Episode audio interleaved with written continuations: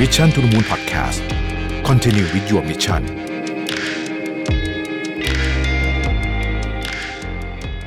สวัสดีครับยินดีต้อนรับเข้าสู่ Mission to the Moon Podcast นะครับคุณอยู่กับประวิทยานุสาหะครับ เมื่อเช้าเนี่ยตอนผมไปเดินออกกำลังกายมาเนี่ยนะฮะก็ได้ฟังคลิปใน YouTube ไปด้วยมันเป็นคลิปสัมภาษณ์ของดรโรเบิร์ตวอลดิงเกอร์นะฮะหลายท่านอาจจะไม่คุ้นชื่อนะฮะเแต่ถ้าพูดถึง TED Talk อันหนึ่งที่บอกว่า what makes a good life เป็นการศึกษาที่ยาวนานที่สุดนะครับของโลกก็ว่าได้นะฮะเป็นการทำวิจัยที่ยาวนานที่สุดของโลกก็ว่าได้คือ ความยาวถึงวันเนี้ย85 ปีแล้วหลายท่านน่าจะคุ้นนะฮะอยู่ใน TED ปัจจุบันนี้มีคนดู talk อันนี้ไปแล้วทั้งหมด 45 ล้านคนนะบนเว็บไซต์ของ TED นะครับ ถ้าไปดูใน YouTube ด้วยมันจะเยอะกว่านี้อีกเนี่ยนะฮะ หลายท่านก็อาจจะคุ้นๆกับ talk นี้อยู่นะครับ แต่ว่าสัมภาษณ์อันนี้ยาว สัมภาษณ์นี้ชั่วโมงกว่านะฮะ แต่ว่าผมก็จะสรุป key มาให้แล้วกันว่ามีอะไรบ้างเขาไม่ได้พูดแต่แค่เรื่องไอ้ happiness กับ relationship เหมือนใน TED Talk อย่างเดียวแต่ว่ายังพูดเรื่องอื่นด้วยนะครับหลักๆเลยเนี่ยนะฮะประโยคไฮไลท์เลยนะ มนุษย์เราไม่ค่อยรู้ว่าอะไรที่เราทำแล้วเรามีความสุข ซึ่งฟังดูแล้วแปลกดีใช่ไหมแต่มันเป็นอย่างนั้นจริงๆนะครับเขายกตัวอย่างเรียกว่าเป็นงานสำรวจอันหนึ่งแล้วกันที่น่าสนใจนะครับมันมีงานที่เขาไปเหมือนแบ่งกลุ่มคนออกเป็น 2 กลุ่มนะฮะเป็นแบบคละเลยนะ random เลยนะฮะแต่ว่ามีอย่างหนึ่งเหมือนกันก็คือทุกคนใช้รถไฟเดินทางไปทำงานนะฮะอันนี้เป็นการศึกษาที่เมืองชิคาโกนะครับ ชิคาโกก็เป็นคนเมืองที่คนใช้รถไฟเยอะนะ เพราะว่าเออมันก็เป็นเมืองลักษณะคล้ายๆกับนิวยอร์กนะฮะ คือปกติอเมริกาเนี่ยเมืองอื่นเนี่ยต้องขับรถนะ แต่ว่า 2 เมืองเนี้ยจริงๆ น่าจะมีสักสองสามเมืองที่พอที่จะใช้ public transportation แบบเหมือนประเทศอื่นได้นะฮะเออแต่ถ้าเกิดคุณไปอยู่เมืองแบบที่ไซส์ย่อมลงมาหน่อย อย่างตอนที่ผมอยู่ที่ Nashville อันนั้นนะคือคุณไม่ขับรถให้คุณเหนื่อยอะเพราะว่ามันไม่มี public transportation มันยากมากนะฮะในในเมืองแบบนั้นนะฮะโอเคกลับมาที่เรื่องของเราโอเคนะครับทีนี้เขาแบ่งคนเป็นสองกลุ่มกลุ่มแรกก็บอกว่าเป็น control นะครับก็คือคุณขึ้นรถไฟเนี่ยคุณทำอะไรก็ขอให้คุณทำเหมือนเดิมอะนะฮะก็คือคนส่วนใหญ่ก็จะไม่หนีไม่พ้นฟังเพลงนะครับดู YouTube อ่านข่าว นะฮะผ่านโทรศัพท์มือถือทุกอย่างส่วนใหญ่จะเป็นผ่านมือถือ บางคนก็อาจจะมีแบบอ่านหนังสือบ้างแต่น้อยมากนะครับส่วนใหญ่จะเป็นนี่แหละนะฮะทำกิจกรรมบนโทรศัพท์มือถือนะฮะอีกกลุ่มหนึ่งเขาบอกว่าขอให้คุณหยุดสิ่งที่คุณเคยทำก็คือพูดง่ายๆคือขอให้หยุดเล่นโทรศัพท์ แล้วก็ลองเปลี่ยนมาคุยกับคนแปลกหน้าในรถไฟ ซึ่งเป็นสิ่งที่พวกเขาไม่เคยทำนะฮะหรือทำก็คือน้อยมากนะฮะทีนี้เนี่ยเขาก็ไปถามตอนเริ่มต้นของกลุ่มที่2เนี่ยที่คุยกับคนแปลกหน้าว่า คุณคิดว่าคุณจะ enjoy กิจกรรมนี้ไหมนะครับทุกคนตอบเหมือนกันหมดเลยว่า ไม่เขาคงไม่เอนจอยนะฮะคงไม่ทำให้เขาแบบรู้สึกดีขึ้น แต่ปรากฏว่าหลังจากที่เขาสำรวจไปสักระยะหนึ่งคือให้ทำแบบนี้ไปสักระยะหนึ่งเนี่ยทุกคนกลับมาทำแบบสอบถามว่าโอ้ชอบมากเลยไม่เคยรู้มาก่อนเลยว่าการที่ได้สนทนากับคนแปลกหน้าในรถไฟเนี่ยมันช่วยให้มีความสุขมากขึ้นมากกว่าตอนเล่นมือถือเยอะมากเลยจริง professor ก็เลยบอกว่าเนี่ยมันก็เป็นตัวอย่างอันหนึ่งที่บอกได้ว่าเฮ้ยบางทีเราไม่รู้หรอกว่ากิจกรรมอะไรที่เราจะ enjoy นะฮะหรือว่าอะไรที่จะทำให้เรามีความสุข อันนี้เป็นตัวอย่างเล็กๆ หลายคนอาจจะงงว่าเฮ้ยเราไปคุยกับคนแปลกหน้ารถไฟนี่มันจะไม่ประหลาดเลยอะไรเงี้ยคือวัฒนธรรมเอเชียจะประหลาด แต่ว่าสำหรับฝั่งตะวันตกนะฮะถ้าไม่ดูแบบคริปปี้คือสยองเกินไปเนี่ยนะฮะไม่ประหลาดนะผมว่าก็ คือเขาก็คุยกันได้นะฮะคือมันมันก็จะมีจังหวะ คือมันไม่ใช่ว่าแบบมันมันไม่ใช่ว่าโอ้โหจะคุยได้ตลอดแต่ว่ามันก็จะมีจังหวะที่คุยได้นะฮะสิ่งที่มันสำคัญเกี่ยวกับการสัมภาษณ์อันนี้เนี่ยนะครับประเด็นที่ 2 จากงานวิจัยเนี่ยอะไรคือสิ่งที่เข้าใจผิดมากที่สุดเกี่ยวกับความรู้สึกอ๋อเออลืมบอกไปลืมบอกไปคือการสัมภาษณ์อันนี้เนี่ยเนื่องจากมันผ่านจากเท็ดทอมาสิปีแล้วเนี่ยนะฮะตอนที่เขาพูดเท็ดทอกงานวิจัยเนี่ยทำมา75ปี นะครับแต่สัมภาษณ์อันนี้คือไม่นานมานี้นะฮะสองสาเดือนนะครับเพราะฉะนั้นเนี่ยสิ่งที่ต่างกันก็คือว่าเขาพูดในดีเทลมากขึ้นเกี่ยวกับงานวิจัยเนี่ยเขาบอกว่าเป็นครั้งแรกเลยเนี่ยที่เรานะฮะเก็บข้อมูลเกี่ยวกับคนคนหนึ่งมาตั้งแต่เขายังเป็นวัยรุ่นคือ 20 แบบนี้จนกระทั่งเขาเสียชีวิตลง แล้วในกรณีบางเคสเนี่ยเขาได้มีโอกาสไปสแกนสมองของคนที่เสียชีวิตด้วย เหมือนพอมันต่อจุดกันไปได้เรื่อยๆเพราะงานวิจัยมันทำมาตลอดใช่ไหมฮะมันก็ทำให้เห็นได้เลยว่าอ๋อมันเอฟเฟกกับเรื่องอะไรเยอะขนาดไหนมีมีข้อมูลเชิงวิทยาศาสตร์จริงๆเลยเป็น hard evidence เนี่ยนะเข้ามา support ด้วยนะครับนี่คือที่สิ่งที่เขาบอกว่าคือพอเขากลับไปดูอะในใน research ความเหงาเนี่ยอันตรายพอกับสูบบุหรี่และโรคอ้วนนะฮะมันทำลายเราในเชิงสุขภาพกายเลยนะไม่ได้เกี่ยวกับสุขภาพใจอย่างเดียว ดังนั้นเขาเลยบอกว่านี่แหละคือสาเหตุว่าทำไมความสัมพันธ์ อันดีถึงทำให้คุณมีความสุข เดี๋ยวเราจะมาพูดกันเรื่องนี้ในดีเทล แต่ว่าเอาเรื่องที่เราเขาใช้คำว่า get it wrong ก่อน เขาบอกว่าจากงานวิจัยของเขาเนี่ยเขาสามารถสรุปได้ว่าสิ่งที่มนุษย์เราเนี่ยนะฮะเข้าใจผิดมากที่สุดแล้วกัน เกี่ยวกับความสุข คือคิดว่ามีอันนี้แล้วจะมีความสุขมีอยู่ 3 อย่าง อันที่หนึ่งคือเฟมชื่อเสียง อันที่สองคือ badges badges of achievement เป็นเหมือนแบบคุณได้รางวัลอันนี้ คุณเอ่อเป็น CEO อะไรแบบเนี้ยฟิลประมาณเนี้ยนะฮะอันนี่คือความหมายของคำว่า badges หรือว่าเป็นเป็นตราประทับก็ได้นะฮะคุณเป็นที่หนึ่งของชั้นคุณเป็นอะไรแบบเนี้ยฟิลประมาณเนี้ยนะฮะนี่คือ badges อันสุดท้ายคือ wealth ซึ่งในที่เนี้ยต้องพูดนิดหนึ่งว่าคำว่า wealth ในความหมายของของ professor เนี่ยมันคือ wealth ในเชิงของ material อะคือแบบโหอยู่แบบไม่มีตังเลยแล้วจะมีคนไม่ใช่นะคือมันต้องมีแต่ว่า wealth ในที่นี้หมายถึงว่าถ้าเรามีเรือเราต้องมีความสุขมากเรามีเรือยอชต์อะไรอย่างเงี้ยนะฟิลอย่างเงี้ยนะฮะหรือถ้าเกิดเป็นสำหรับคนทั่วไปอย่างพวกเราเนี่ยอาจจะแบบอ่าถ้าฉันซื้อรถคันนี้ได้ฉันต้องมีความสุขมากแน่เลย อันเนี้ยคือตัวอย่างของคำว่า wealth ที่เขาพูดถึงนะฮะหรืออาจจะเรียกว่า material wealth ก็ได้นะฮะพวกแบบบ้านใหญ่ๆรถนู่นนี่อะไรแบบเนี้ยนะฮะอันนี้เป็นสามอย่างที่คนเราเข้าใจผิดมากที่สุดเกี่ยวกับเกี่ยวกับความสุขนี่คือ คนที่ทำงานวิจัยเรื่องนี้โดยเฉพาะเขาบอกมาแบบนี้นะครับหลายคนก็ฟังแล้วรู้สึกแบบ คือตอนผมฟังผมก็รู้สึกมีความ contrast นิดๆเหมือนกันนะฮะแต่ว่าเดี๋ยวเราไปฟังกันต่อเป็นยังไงบ้างนะทีนี้เขาบอกว่าถ้าไปสำรวจเด็ก millennial เขาเพิ่งไปทำการสำรวจเด็ก millennial ที่อาจจะเป็นถึง first jobber อะไรแบบนี้เนี่ยนะฮะถามว่าเป้าหมายของชีวิตคืออะไร 80%จะตอบว่าอยากรวยนะครับและ 50%จะบอกว่าอยากดัง ซึ่งแปลว่าถ้าเราเชื่อ research อันนี้ก็หมายความว่าเรากำลังไปผิดทางหรือเปล่า เขาบอกว่าที่ไอ้สามอย่างที่พูดมาเนี่ย แล้วคนเรามันเข้าใจผิดมากที่สุด เพราะว่าไอ้ของ3อย่างเนี่ยนะมันเป็นของที่วัดได้พอวัดได้มันก็เกิดการทำแรงกิ้งได้ แล้วเราก็เลยคิดว่ายิ่งมีเยอะยิ่งมีความสุขนะครับทั้ง fame wealth badges เนี่ยวัดได้หมดเลยถูกไหมอย่างของนี่มันวัดได้อยู่แล้วชัวร์มันเห็นชัดๆแล้วว่าเอ้ยคนนี้ใช้ของแพงกว่าคนนี้อะไรเงี้ย badge ก็เช่นแบบ เราเป็น CEO บริษัทยอดขายหมื่นล้านมันก็ต้องดีกว่าพันล้านอะไรแบบนี้ฟิลประมาณนี้นึกออกไหมฮะความดังโอ้อันนี้ก็คือจริงความดังในนี้ในปัจจุบันนี้เนี่ยวัดได้จากอะไรรู้ไหมยอดไลค์ยอดไลค์คนดู YouTube เยอะไหมอะไรแบบนี้นะครับซึ่งผมก็ปฏิเสธไม่ได้หรอกนะว่า พวกนี้มันเป็นตัวขับเคลื่อนโลกอยู่เหมือนกัน เพราะว่าเราคิดว่ามันเป็นตัวที่ทำให้มีความสุขใช่ไหมแต่ว่าสิ่งที่ professor บอกก็คือว่าไม่ใช่ว่าไม่ใช่ว่าบอกว่าจะให้คุณละทิ้งทุกอย่างเพียงแต่ว่าเขาจะมาบอกว่าในการศึกษาของเขาเนี่ยความสัมพันธ์เป็นข้อที่หนึ่งที่ทำให้เรามีความสุขมากที่สุดความสัมพันธ์ที่ดี คนที่มีความสัมพันธ์ที่ดี อย่างน้อยกับมนุษย์อีกหนึ่งคนนะครับอาจจะเป็น romantic partner ก็ได้อาจจะไม่ใช่ก็ได้เขาบอกว่า type ของความสัมพันธ์ไม่ไม่จำเป็นนะคือไม่จำเป็นจะต้องเป็น romantic คือไม่จำเป็นจะต้องเป็นสามีภรรยาหรือว่าแฟนกันอย่างเดียวนะครับอย่างไรก็ดี งานวิจัยเนี่ยเขาโชว์บอกว่าผู้ชายที่แต่งงานนะครับมีแนวโน้มจะอายุยืนกว่าผู้ชายที่ไม่แต่งงานเนี่ยสิปี ในที่นี้ผมคิดว่าเนื่องจากว่าบริบทของสมัยก่อน การอยู่กับใครสักคนหนึ่งมันต้องหมายถึงการแต่งงาน แต่ว่าอันนี้ผมเติมเองนะยุคนี้คงไม่ได้พูดถึงแต่งงานละพูดถึงว่าคุณมีคู่ชีวิตหรือเปล่าดีกว่าใช้คำนี้นะฮะสำหรับผู้หญิงเนี่ยประมาณ 7 ปีนะครับคือผู้หญิงค่อนข้างจะอายุยืนอยู่แล้ว การมีคู่เพิ่มก็ไม่ได้หมายความว่าจะทำให้อายุยืนมากขึ้นนะประมาณนี้นะเขาบอกว่า intimate connection ไม่ได้หมายถึง การเป็นคู่รักอย่างเดียวนะครับเป็นเพื่อนเป็นอะไรก็สามารถเป็น intimate connection ได้เหมือนกันนะฮะเขาบอกว่าอย่างน้อยเราควรจะต้องมีหนึ่งคนที่เราสามารถที่จะเป็นความสัมพันธ์ที่เราสามารถที่จะคุยเรื่องเรื่องที่เราคุยกับใครไม่ได้เลยเออประมาณอย่างเงี้ยนะถ้าเกิดว่าเราเหงาเป็นยังไง ความเหงาและ social isolation คือการแยกตัวเองออกจากสังคมเนี่ยนะครับจะทำให้ร่างกายเราและสมองของเราเนี่ยอยู่ในสภาวะต่อสู้หรือหนีภาษาอังกฤษคือ fight or flight อยู่บ่อยๆอยู่บ่อยๆนะฮะเพราะมันอยู่บ่อยๆมันเป็นยังไงครับมันก็จะทำให้เราเครียดมากขึ้น และจะทำให้เราเกิดอาการอักเสบในร่างกายมากขึ้นนี่คือสาเหตุว่าทำไม มันถึงส่งผลต่อสุขภาพกายโดยตรง แต่อย่าเข้าใจความเหงากับการปลีกวิเวกไม่เหมือนกันนะฮะคือไอการปลีกวิเวกเนี่ยมันคือความตั้งใจใช่ไหม แต่ว่าเราไม่ได้ทำตลอดนะฮะการปลีกวิเวกในที่นี้ของผมคือว่าเราต้องมีเวลาที่อยู่คนเดียวบ้าง แต่ไม่ใช่ตลอดเวลา ในนี้เขายังพูดถึงประเด็นเรื่องโซเชียลมีเดียด้วยนะเขาบอกว่าโซเชียลมีเดียเนี่ยทำให้คนเหงามากขึ้นเพราะว่าโซเชียลมีเดียเนี่ยน้อยมากที่จะเกิด real connection การเชื่อมโยงจริงมนุษย์เรายังต้องการ connection ของจริงอยู่เพราะฉะนั้นโซเชียลมีเดียเนี่ยไม่ช่วยในประเด็นนี้สักเท่าไหร่ มันช่วย distract เราจากความเหงานะฮะผมเราพยายามคิดภาษาไทยอยู่คือสมมตินะเราเหงาอยู่ แต่ว่าทำยังไงจะให้เราแบบเหมือนถูก เบี่ยงเบนความสนใจเราไปจากความเหงานี้โซเชียลมีเดียช่วยประเด็นอย่างนี้นะฮะซึ่งไม่ดีการเบี่ยงเบนความสนใจแปลว่าเราไม่ได้ไปดูที่รากหรือแก่นของมันว่าเรามันเกิดอะไรขึ้น เพราะว่าเราเหมือนกับทำให้มันชาไปด้วยโซเชียลมีเดียนะฮะอีกอันหนึ่งนะครับเขาบอกว่า relationship ที่ดีเป็นยังไง relationship ที่ดีเนี่ย คือสามารถค้นหาสิ่งใหม่ๆไปด้วยกันได้ ยอมรับความเปลี่ยนแปลงได้นะครับและมีการปรับความคาดหวังของสองคนหรืออาจจะมากกว่านั้นอยู่ตลอดเวลานะครับเขาเน้นคำว่า authenticity and growth นะและ toxic relationship นี่มีผลกับเราไหม่มีมีผลด้านลบกับเราเหมือนกัน แต่ว่าเขาค้นพบว่าคนจะออกจาก toxic relationship ได้เนี่ยมันต้องขึ้นอยู่กับว่าเราลงทุนไปใน relationship นั้นเนี่ยมากเท่าไหร่ยิ่งเราลงทุนไปเยอะยิ่งออกยากว่างั้นเถอะนะครับการมีเพื่อนและสังคมนี่สำคัญมากขนาดไหนนะฮะ professor บอกว่าเขาเองเนี่ยเรียนรู้เรื่องนี้ดีจากการทำรีเสิร์ชเขาต้องบังคับตัวเองให้ เดี๋ยวนี้นะ นัดเพื่อนไปกินข้าว นัดเพื่อนไปออกกำลังกาย นัดเพื่อนไปเล่นกีฬาอะไรแบบเนี้ยเพราะว่าเขารู้ว่ามันดีกับทุกคน แต่เขาบอกว่ามันก็เป็นเรื่องที่ยากเหมือนกัน เพราะว่าเรามีแนวโน้มที่จะหลีกบางทีหลีกเลี่ยงการไปเจอเพื่อนด้วยซ้ำนะฮะเพราะว่าเรา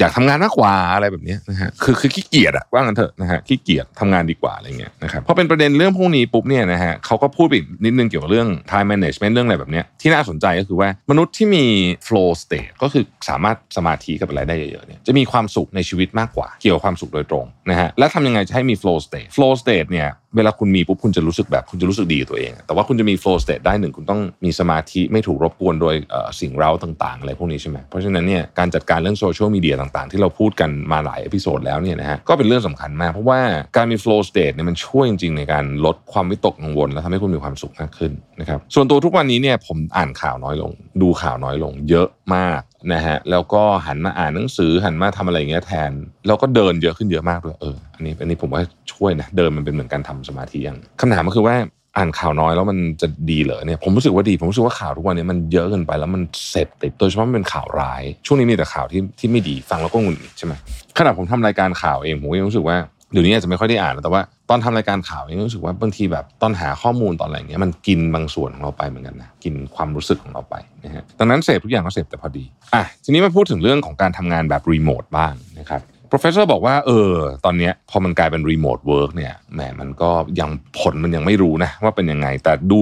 ข้างต้นแล้วไม่ค่อยดีเท่าไหร่ เพราะว่าการได้เจอคนจริง ๆ ในที่ทำงานนะฮะช่วยเรื่อง productivity wellness กับ happiness มาก ๆ นะครับแล้วก็เขาบอกว่ามีคนแค่30%เท่านั้นที่มีเพื่อนจริงๆจังในที่ทำงาน ซึ่งถือว่าน้อย จริง ๆ การสร้างถ้าองค์กรไหนต้องการให้พนักงานตัวเองมีเนี่ย productivity wellness แล้วก็ happiness มากขึ้นเนี่ยสิ่งที่ควรทำเลยอันหนึ่งก็คือจัดให้คนในองค์กรสนิทกันมากขึ้นนะครับ ผมเพิ่งคุยกับ HR เมื่อวานนี้เลยบอกว่า เฮ้ย เราทำไอ้นี่ไหมชมรมกีฬาอ่าฟิลประมาณนี้นะครับ คือคนส่วนใหญ่เนี่ยชอบออกกำลังกายอยู่แล้วนะ ถ้ามีโอกาส สมมุติว่าเราสนับสนุนอะไรก็ตามที่เขาต้องใช้เนี่ยนะฮะมันก็อาจจะช่วยให้เขาอยากไปออกกำลังกายมากขึ้น ผมไปสำรวจนะเผื่อใครจะเอานี้ไปใช้ก็ได้นะฮะผมไปสำรวจเนี่ยพบว่ากีฬาที่คนชอบเล่นมากที่สุด 2 อย่างสำหรับออฟฟิศนะคือแบดกับปิงปอง อาจจะเป็นเพราะว่าอะอย่างแบดมินตันเนี่ยนะครับแบดมินตันเนี่ยคือผมคิดว่ามันเป็นเพราะว่าเนื่องจากว่ามันเล่นกันหลายคนใช่ไหมหนึ่งก็คือแบดอะมันคือถ้าเกิดคุณไม่ได้ฟิตมากอะตีแป๊บเดียวคุณก็เหนื่อยละเวลาคุณมีหลายคนคุณสวิชออกสวิชเข้าได้ คุณมีสมมติคุณตีแบบจองคอร์ตแบบสองชั่วโมงเนี่ยคุณตีจริงๆก็อาจจะ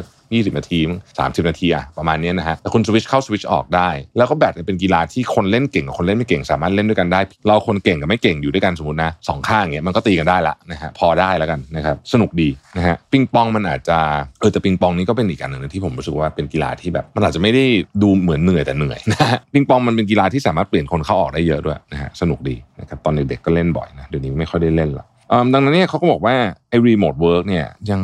ไม่ค่อยแน่ใจเหมือนกันว่ามันจะเอฟเฟกขนาดไหนนะครับแล้วก็ตอนนี้คนที่สามารถที่จะเหมือนกับทำให้การ remote work มันมีความรู้สึกเหมือนกับได้เจอหน้ากันจริง ๆ เนี่ย มันยังเรื่องนี้มันยังเป็นศาสตร์ที่ใหม่มาก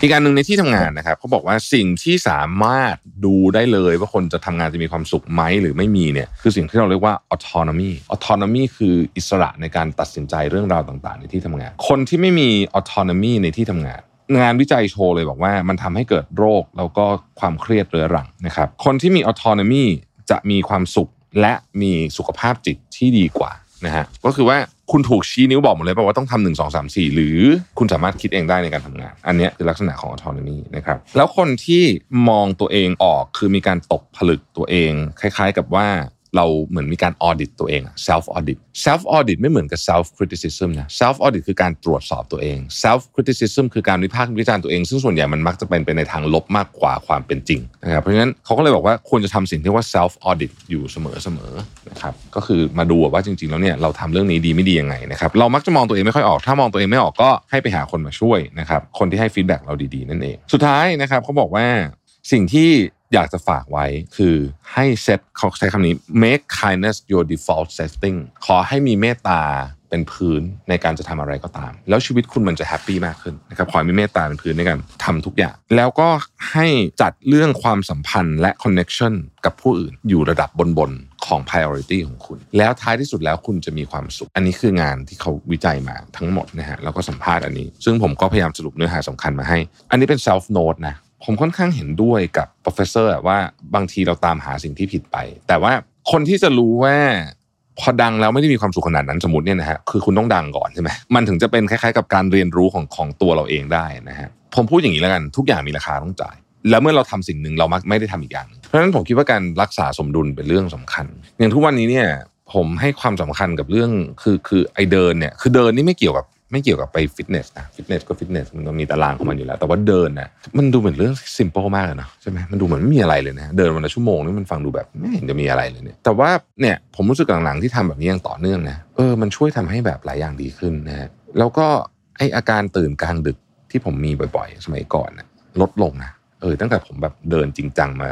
แล้วอย่างที่บอกคือคุณเดินเสร็จแล้วคุณจะไปคาร์ดิโออื่นนี่ก็เป็นไม่นับนะคือก็ไปก็ไปก็จะไปวิ่งจะไปอะไรก็ได้แต่ว่า session เดินมัน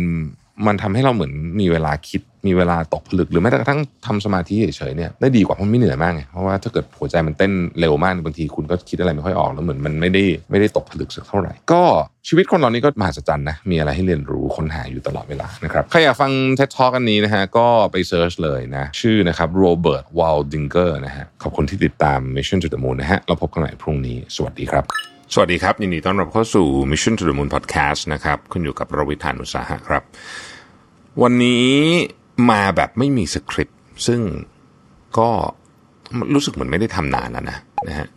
ก็เป็นการสรุปชีวิตช่วงนี้แล้วกันนะมาชวนคุยกันนะครับ แล้วก็แล้วก็เหมือนกับว่าสิ่งที่ผมได้ทดลองแล้วก็จริงๆบางบางเรื่องก็ก็เป็นเรื่องที่เราพูดกันอยู่ประจำอยู่แล้วแหละเพียงแต่ว่าอยากจะมาตกผลึกให้ฟังอีกสักทีหนึ่งนะครับ ว่าเป็นยังไง เรื่องที่หนึ่งเลยเนี่ยก็จะเป็นเรื่องเกี่ยวกับสุขภาวะโดยรวมนะครับ ผมค้นพบว่าจริง ๆ แล้วเนี่ยสิ่งที่เราปฏิบัติตัวโดยเฉพาะหนึ่งชั่วโมงก่อนนอนและหนึ่งชั่วโมงหลังจากตื่นอะใช้คำนี้แล้วกันนะช่วงกรอบเวลา อันเนี้ยนะครับสมมุติว่าคุณเข้านอนห้าทุ่มใช่ไหมสี่ทุ่มถึงห้าทุ่ม แล้วคุณตื่นหกโมงคือนอนเจ็ดชั่วโมงใช่ไหมหกโมงเจ็ดโมงอันเนี้ยไอ้สองอันเนี้ยนะฮะจะเป็นตัวกำหนดทิศทางของวันนั้นของคุณในเชิงของอารมณ์ ในเชิงของความสามารถในการตัดสินใจ และในเชิงของความรู้สึกเกี่ยวกับเรื่องต่างๆนะครับอย่าลืมว่าเรื่องพวกนี้อย่าคิดว่าไม่สำคัญนะเพราะว่าสมมติว่าคุณนั่งประชุมอยู่เนี่ยนะฮะแล้วถ้าสมมติว่าคะแนนของความรู้สึกของคุณมันวัดได้นะคุณอยู่ที่ 8 คะแนนกับคุณอยู่ที่ 5 คะแนนเนี่ยคนที่เขาพูดกับคุณ สมมุติว่าเป็นลูกน้องคุณพูดกับคุณหรือหัวหน้าคุณพูดกับคุณเนี่ยความรู้สึกที่คุณตีความของสิ่งที่เขาพูดนั้นนะฮะมันต่างกันเยอะมาก คือเขาพูดง่ายคือเขาพูดเรื่องเดิม ด้วยน้ำเสียงเหมือนเดิม โทนเสียงเหมือนเดิม เนื้อหาเหมือนเดิม แต่สิ่งที่คุณตีความจะต่าง เมื่อคุณตีความต่างคำตอบจึงต่าง มนุษย์เรามาคิดว่าเราเป็นคนที่แบบ มีความสม่ำเสมอ เช่น ถ้าเขาพูดแบบนี้ คนนี้พูดแบบนี้ เราก็จะตอบแบบนี้แหละมั้งไม่ได้เกี่ยวกับว่าเรานอนมากนอนน้อย หรือว่าเราได้เดินมาหรือเปล่าเมื่อเช้าอะไรเงี้ยในความเป็นจริงคือไม่ใช่เลยนะผมสังเกตหลายคน ดูตัวเองด้วยตัวเองเนี่ยเป็นเยอะนะฮะเราก็สังเกตหลายคนเพราะฉะนั้นเนี่ย ผมจะระวังมากๆหรือมากกว่าสมัยก่อน มากกว่าตอนเด็ก ๆ เยอะเลยหนึ่งชั่วโมงก่อนหลังนี้นะครับ ซึ่งก็จะทำให้ผมมานั่งคิดว่า โอเค มันมีอะไรบ้างที่เป็นคล้ายๆกับเช็คลิสต์แล้วกันนะฮะก่อนนอนจะยากกว่าตื่นนิดนึงสำหรับผมนะฮะก่อนนอนเนี่ยสิ่งหนึ่งที่ควรทำเลยคือควรจะต้องอยู่นิ่งๆอะนะครับอ่านหนังสือก็ได้หรือว่า จริงๆ นั่งสมาธิก็ดี ตอนนี้ผมก็พยายามหากุศโลบายอะไรของผมไปเรื่อยนะฮะ เช่นเดี๋ยวนี้ก่อนนอนก็พยายามจะแมสหน้านะฮะเพราะว่าอายุเยอะแล้วนะครับ ต้องดูแลผิวให้ดีๆทีนี้เวลาคุณแมสหน้าเนี่ย คุณก็จะทำอื่นไม่ได้ถูกไหมเราก็เลยใช้เวลานั้นในการ นั่งนั่งนั่งสมาธิแบบกึ่งกึ่งไม่ได้นอนอะแต่ว่าไม่ไม่ได้นั่งแบบแบบขึ้นมาเป็นเอ็นเอ็นอยู่นึกออกไหมครับเพราะว่าไม่งั้นแมสมันจะหลุด แล้วก็ฟังไอในคาม ให้มันนับถอยไปสิบห้านาทีนะฮะเราก็ฟังแล้วก็นั่นนะก็ช่วยนะ เออ ก็รู้สึกว่าเออจิตใจก็สงบดีนะครับเออแล้วก็นอนเลยหลังนั้นก็นอนไปเลยนะฮะ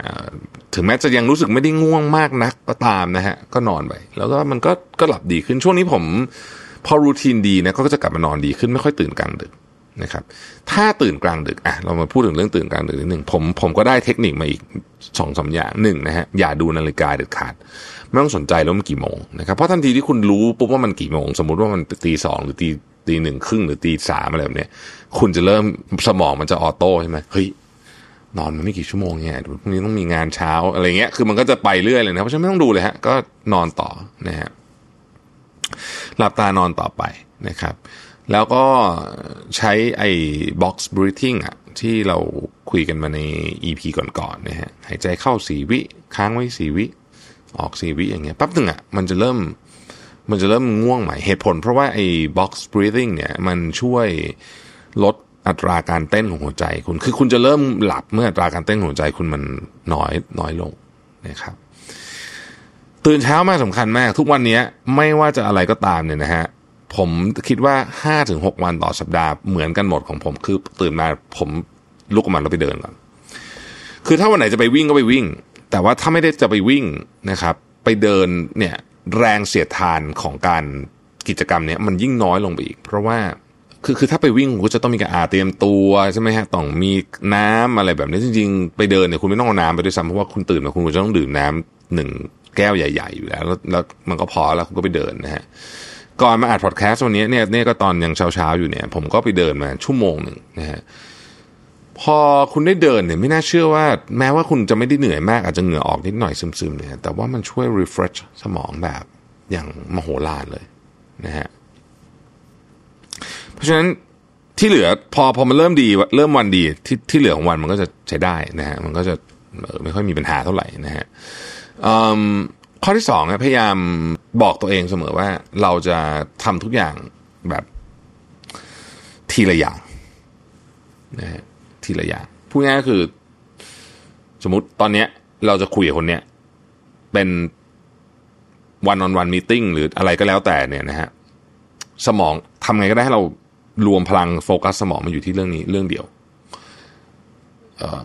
และหลังจากนั้นอนุญาตให้ตัวเองเบรกได้แป๊บหนึ่งด้วยนะครับ ช่วงเบรกเนี่ยสิ่งที่ดีที่สุดคือการเดินรู้ไหมเพราะว่าถ้าคุณเดินลุกขึ้นมาเดินบ่อยๆนะฮะนอกจากมันจะช่วยเรื่องไอ้การนั่งเป็นทำให้คุณ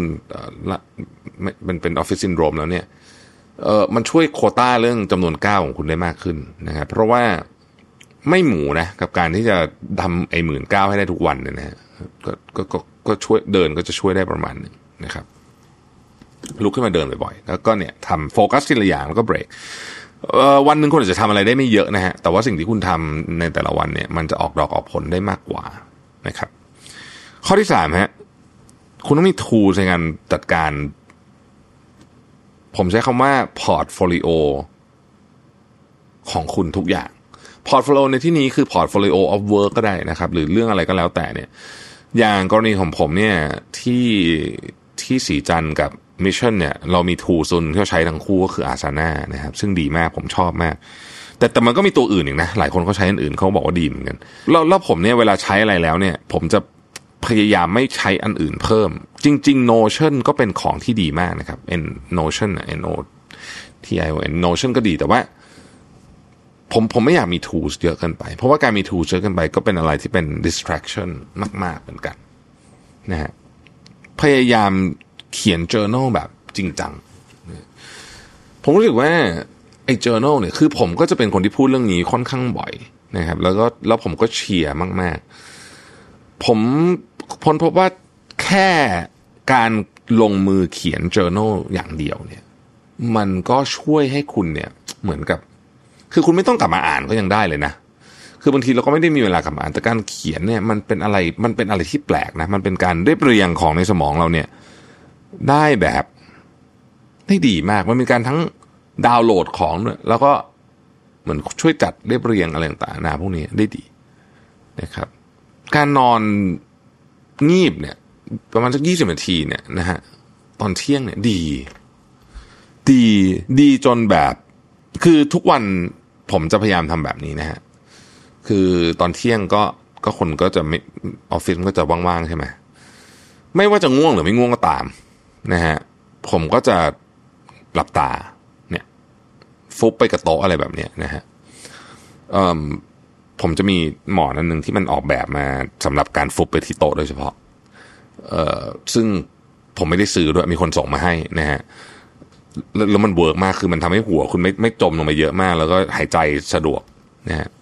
ไม่ว่าจะง่วงหรือไม่ง่วงก็ตาม ผมจะประมาณยี่สิบนาทีตั้งเวลาไว้เลยนะฮะบางวันก็หลับส่วนใหญ่ไม่หลับ แต่ก็ถือว่าเป็นการได้พักสายตานะฮะดีอะช่วยช่วยให้ชีวิตไอ้นี่ขึ้นเยอะมากเลย ฟังข่าวให้น้อยลงหน่อย แม้ว่าผมเองจะต้องและผมจะกลับมาอ่านข่าวด้วยเนี่ยนะอันนี้แจ้งเล่าให้ฟังไว้ก่อนในเร็วๆนี้เนี่ยนะฮะคือผมก็จำเป็นจะต้องอยู่ในเนี่ยแล้วก็เราผมก็เป็นคนที่ค่อนข้างจะชอบฟังข่าวนะฮะผมพ้นพบว่าการฟังข่าว เยอะจนเกินไปคือคือต้องฟังอะฟังแต่ว่าเยอะเกินไปเนี่ย โดยเฉพาะแบบ ช่วงที่มันเครียดๆแบบการเมืองเครียดๆแบบนี้เนี่ยนะมันไม่ส่งผลดีอะไรเพราะในความเป็นจริงแล้วเนี่ย เดี๋ยวนี้ผมไม่เถียงใครเรื่องการเมืองใครโดยเฉพาะใน Facebook ใครมาโพสผมไม่เถียงนั่นนะคือใครอยากจะด่าผมว่าเรื่องอะไรก็ผมคือ สมมติผมโพสอันหนึ่งไปแล้วมีคนไม่ชอบก็ก็แล้วแต่ผมก็ไม่ไปเถียง เพราะว่าผมรู้สึกว่ามันไม่มีประโยชน์ในที่สุดแล้วเนี่ย เดี๋ยวมันก็จะเป็นตามสิ่งที่มันจะเป็นอะนะฮะเดี๋ยวมันก็จะเป็นตามสิ่งที่มันจะเป็น จริง ๆ การเมืองไทยตอนนี้เนี่ยก็ไม่ต่างอะไรจากเหตุการณ์หลายเหตุการณ์ที่เคยเกิดขึ้นบนโลกใบนี้นะครับ มีคนบอกว่าไปดูหนังออปเปนไฮเมอร์แล้วนึกถึงการเมืองไทยนะผมยังไม่ได้ดูแต่จะไปดูแน่ แต่แต่แต่พอพอพอ get เพราะว่าได้มีโอกาสอ่าน ในในหลาย ๆ ประเด็นในหนังที่เขายกขึ้นมา แล้วบอกว่าเออมันเป็นประเด็นที่น่าสนใจอะไรเงี้ยเมื่อเมื่อกี้ก็อัด 5 minutes ก็ได้อ่านเรื่องเรื่องออปเปนไฮเมอร์แบบแบบประเด็นใหญ่ ๆ ที่มันเป็นประเด็นทางการเมืองเนี่ยนะฮะก็ก็รู้สึกว่าเราก็ทำหน้าที่ของเรา แต่ว่าอย่าไป inมาก อย่าไปถึงขั้นแบบ สร้างความเกลียดชังในใจของเราเองหรือกับใครก็ตามนะฮะทำอาหาร ช่วงนี้เนี่ยผมเริ่มจริงจังกับการทำอาหารมากขึ้น เพราะว่าคือสมัยก่อนทำกินแบบก็ง่าย ๆ ใช่ไหมฮะ แต่พอตอนนี้เริ่มรู้สึกว่าเฮ้ยไอศาสตร์ของการทำอาหารนี่มันสนุกนะมันเป็นศิลปะอีกรูปแบบหนึ่งนะฮะคือแน่นอนผมไม่ได้เป็นคนทำอาหารอร่อย แล้วก็แล้วก็ไม่ได้เป็นคนที่ศึกษาเรื่องนี้มาโดยตรง เพราะนั้นเนี่ยผมก็จะไม่ได้มีความรู้พื้นฐานหรอกว่าเหมือนคนที่เขาไปเรียนพวกกอรองเบลอใช่ไหมพวกนั้นเขาก็จะรู้อะไรเยอะมากในเชิงของพื้นฐาน แต่ว่าเราก็เนี่ยดูใน YouTube อะไรไปนะฮะแล้วก็ลองศึกษาวิธีการดู เช่น ง่าย ๆ อย่างเช่นการใช้เตาอบ เตาอบเป็นอุปกรณ์ที่ที่เราอาจจะใช้ไม่เยอะ เพราะว่ามัน มันนานใช่ไหมมันต้องวอร์มเตาแล้วก็นู่นนี่มันนานนะฮะ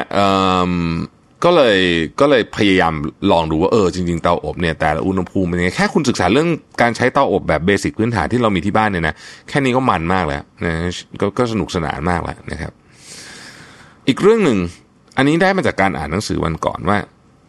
เวลามีคนเข้ามาคุยเนี่ยนะฮะลองแทนที่จะพูดคุยแบบ แบบให้มันจบๆไปอะไรอย่างงี้นะ ลองตั้งใจคุยแบบจริงจังกับคนแปลกหน้า อ่าใช้คำนี้แล้วกัน คือผมจะมีโอกาสได้คุยกับ กับคนคนที่เรียกว่าไม่เคยเจอมาก่อนแล้วกันใช้คำนี้นะฮะจะเรียกว่าคนแปลกหน้าได้ไหมก็ใช่แหละนะฮะก็คือไม่ได้รู้จักกันมาก่อน เนี่ยบ่อยมากเวลาไปบรรยายนึกออกไหมฮะคือบรรยายเสร็จปุ๊บก็จะมีคนเข้ามาคุยอะไรอย่างเงี้ยนะฮะเออสมัยก่อนผมก็อาจจะไม่ได้ตั้งใจคุยมากก็เหมือนแบบ เหมือนแบบเออเราจะไปทำธุระอะไรต่อ แต่เดี๋ยวนี้ถ้าเป็นไปได้ผมจะเว้นเวลาไว้เลยนะฮะ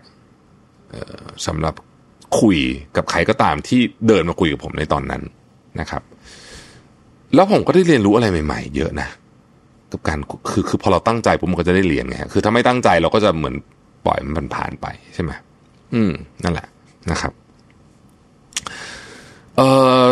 อีกอันหนึ่งตอนเนี้ย คือผมเนี่ยหลีกเลี่ยง toxic and negative people แบบอย่างจริงจังเลย คือสมัยก่อนเนี่ยก็จะมีความเกรงใจบ้าง คือในแวดวงของผู้คนที่ผมเจอเนี่ยมันก็จะมีคนที่ผมรู้สึกว่า toxic เขาอาจจะไม่ toxic กับคนอื่นก็ได้นะ แต่ว่าสำหรับผม ผมรู้สึกว่า toxic ก็ก็ก็คืออย่างนั้นนะหรือหรือ negative เนี่ย สมัยก่อนผมก็อยู่ได้อะผมก็ไปคุยได้เลยนะ แต่เดี๋ยวนี้ไม่อะผมจะแบบชีวิตนี้มันเหลือน้อยเกินไปที่จะไปใช้เวลาอยู่กับกับกับคนที่มัน toxic นะเพราะฉะนั้นก็หลีกเลี่ยงก็รู้สึกว่าชีวิตดีขึ้น เยอะมากๆนะครับอีกข้อหนึ่งเป็นเรื่องที่ก็เบสิกเหมือนกันแต่ว่า ก็ก็เริ่มเข้าใจมากขึ้นคือว่า การที่คุณจะกินอาหารให้ดีได้กลับมาเรื่องนี้ทีหนึ่งเนี่ยนะฮะการป้องกันสำคัญกว่าการพยายามแก้ไขแปลว่าอะไรคือคือคือเราเนี่ยเวลาเราหิวอะอย่างน้อยผมเนี่ยเป็นคือมันแบบ ตอนนั้นสติมันไม่มีอะ คือมันมันเหมือนแบบอ้าวอยากกินของอร่อยอะไรเงี้ยนะฮะวิธีการคืออย่าให้ตัวเองหิว หรืออย่าให้ตัวเองอยู่ในสถานการณ์ที่ขาดสติในเรื่องการกิน แปลว่าคุณจะต้องกินตอนที่บางทีคุณอาจจะยังไม่ได้อยากกินมาก แต่ว่ามันเป็นมันมันมันสามารถป้องกันคือเวลาคุณกินสมมุติว่าก่อนตอนคุณยังไม่หิวอย่างเงี้ยนะคุณก็จะไม่เหมือนแบบ ผมใช้คำว่า ไม่ตะบาดแตกอ่า ใช่ไหมเพราะว่าคุณกินแล้วแล้วคุณก็จะเหมือนกับพอคุณกินไปแล้วอะมันก็มันก็คราวนี้ก็ไม่ค่อยหิวแล้วอะมันก็คอนโทรลได้นะฮะหรืออย่างการกินโปรตีนให้พอเนี่ย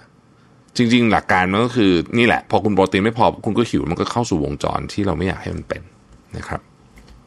พออายุเยอะขึ้นเนี่ย สิ่งหนึ่งที่พยายามทำนะฮะคือทำทุกอย่างให้ช้าลง พยายามไม่รีบ พูดแบบนี้ ถามว่าทำยากไหม ยากเหมือนกันแต่ว่าถ้าคือคือการที่คุณไม่รีบเนี่ย มันคือการที่คุณวางแผนมาค่อนข้างดีนะฮะแล้วเผื่อมีเหมือนกับมีแกลบอะยกตัวอย่าง เดี๋ยวนี้เวลาผมเอนัดประชุมอะนะสมัยก่อนเนี่ยมันจะนัดประชุมอย่างนี้เลยเก้าโมงสิบสิบถึงสิบเอ็ดสิบเอ็ดถึงสิบสองอย่างนี้ใช่ไหมเดี๋ยวนี้ผมไม่ทำแบบนั้นละผมนัดประชุมถึงเก้าโมงถึงเก้าโมงสี่สิบห้า มันอาจจะเลทสักห้าทีเป็นเก้าโมงห้าสิบแต่มันไม่ค่อยเลทสิบห้านาทีหรอกนะครับพออย่างเงี้ยผมก็จะเริ่มพยายามปรับนะฮะ แต่คืออันไหนที่ปรับไม่ได้ผมก็ต้องคือมันไม่ใช่ว่าผมสามารถกำหนดการเวลาประชุมได้ทุกอันคือมันบางทีคนอื่นเขานัดมาก็โอเค แต่ว่าถ้าอันไหนที่มันทำได้ผมพยายามเริ่มปรับ แล้วมันทำให้เหมือนกับเรามีเวลาคิดนิดหนึ่งอะว่า ประชุมต่อไปเราจะพูดอะไรจะวางโครงสร้างเรื่องอะไร หรืออย่างน้อยที่สุดตั้งสติเพื่อรับฟังคนอื่น เพราะไม่รู้ไม่รู้คนอื่นเป็นมาแต่ผมเป็นเวลา โดยเฉพาะเวลาทำงานจากจากที่บ้านเนี่ย แล้วคุณอัด ไอซูมอะแบบตุ้มตุ้มตุ้มตุ้มแบบ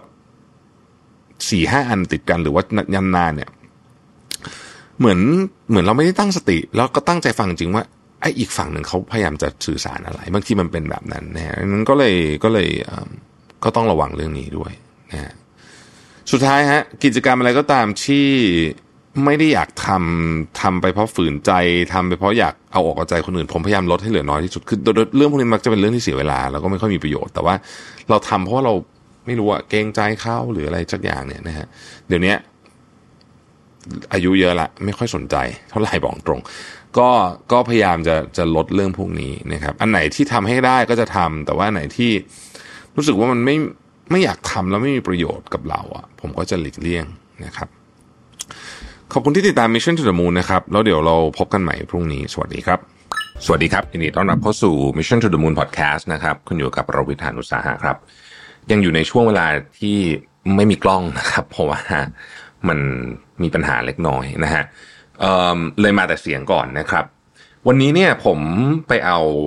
งานวิจัยชิ้นหนึ่งนะครับ ที่มาจากเว็บไซต์ของ chicagobooth.edu นะครับ ซึ่งก็คือโรงเรียน โรงเรียนธุรกิจอะ business school ของ Chicago University of Chicago นะครับก็เป็นหนึ่งในหนึ่งในที่ที่แบบเข้ายากมากๆนะฮะ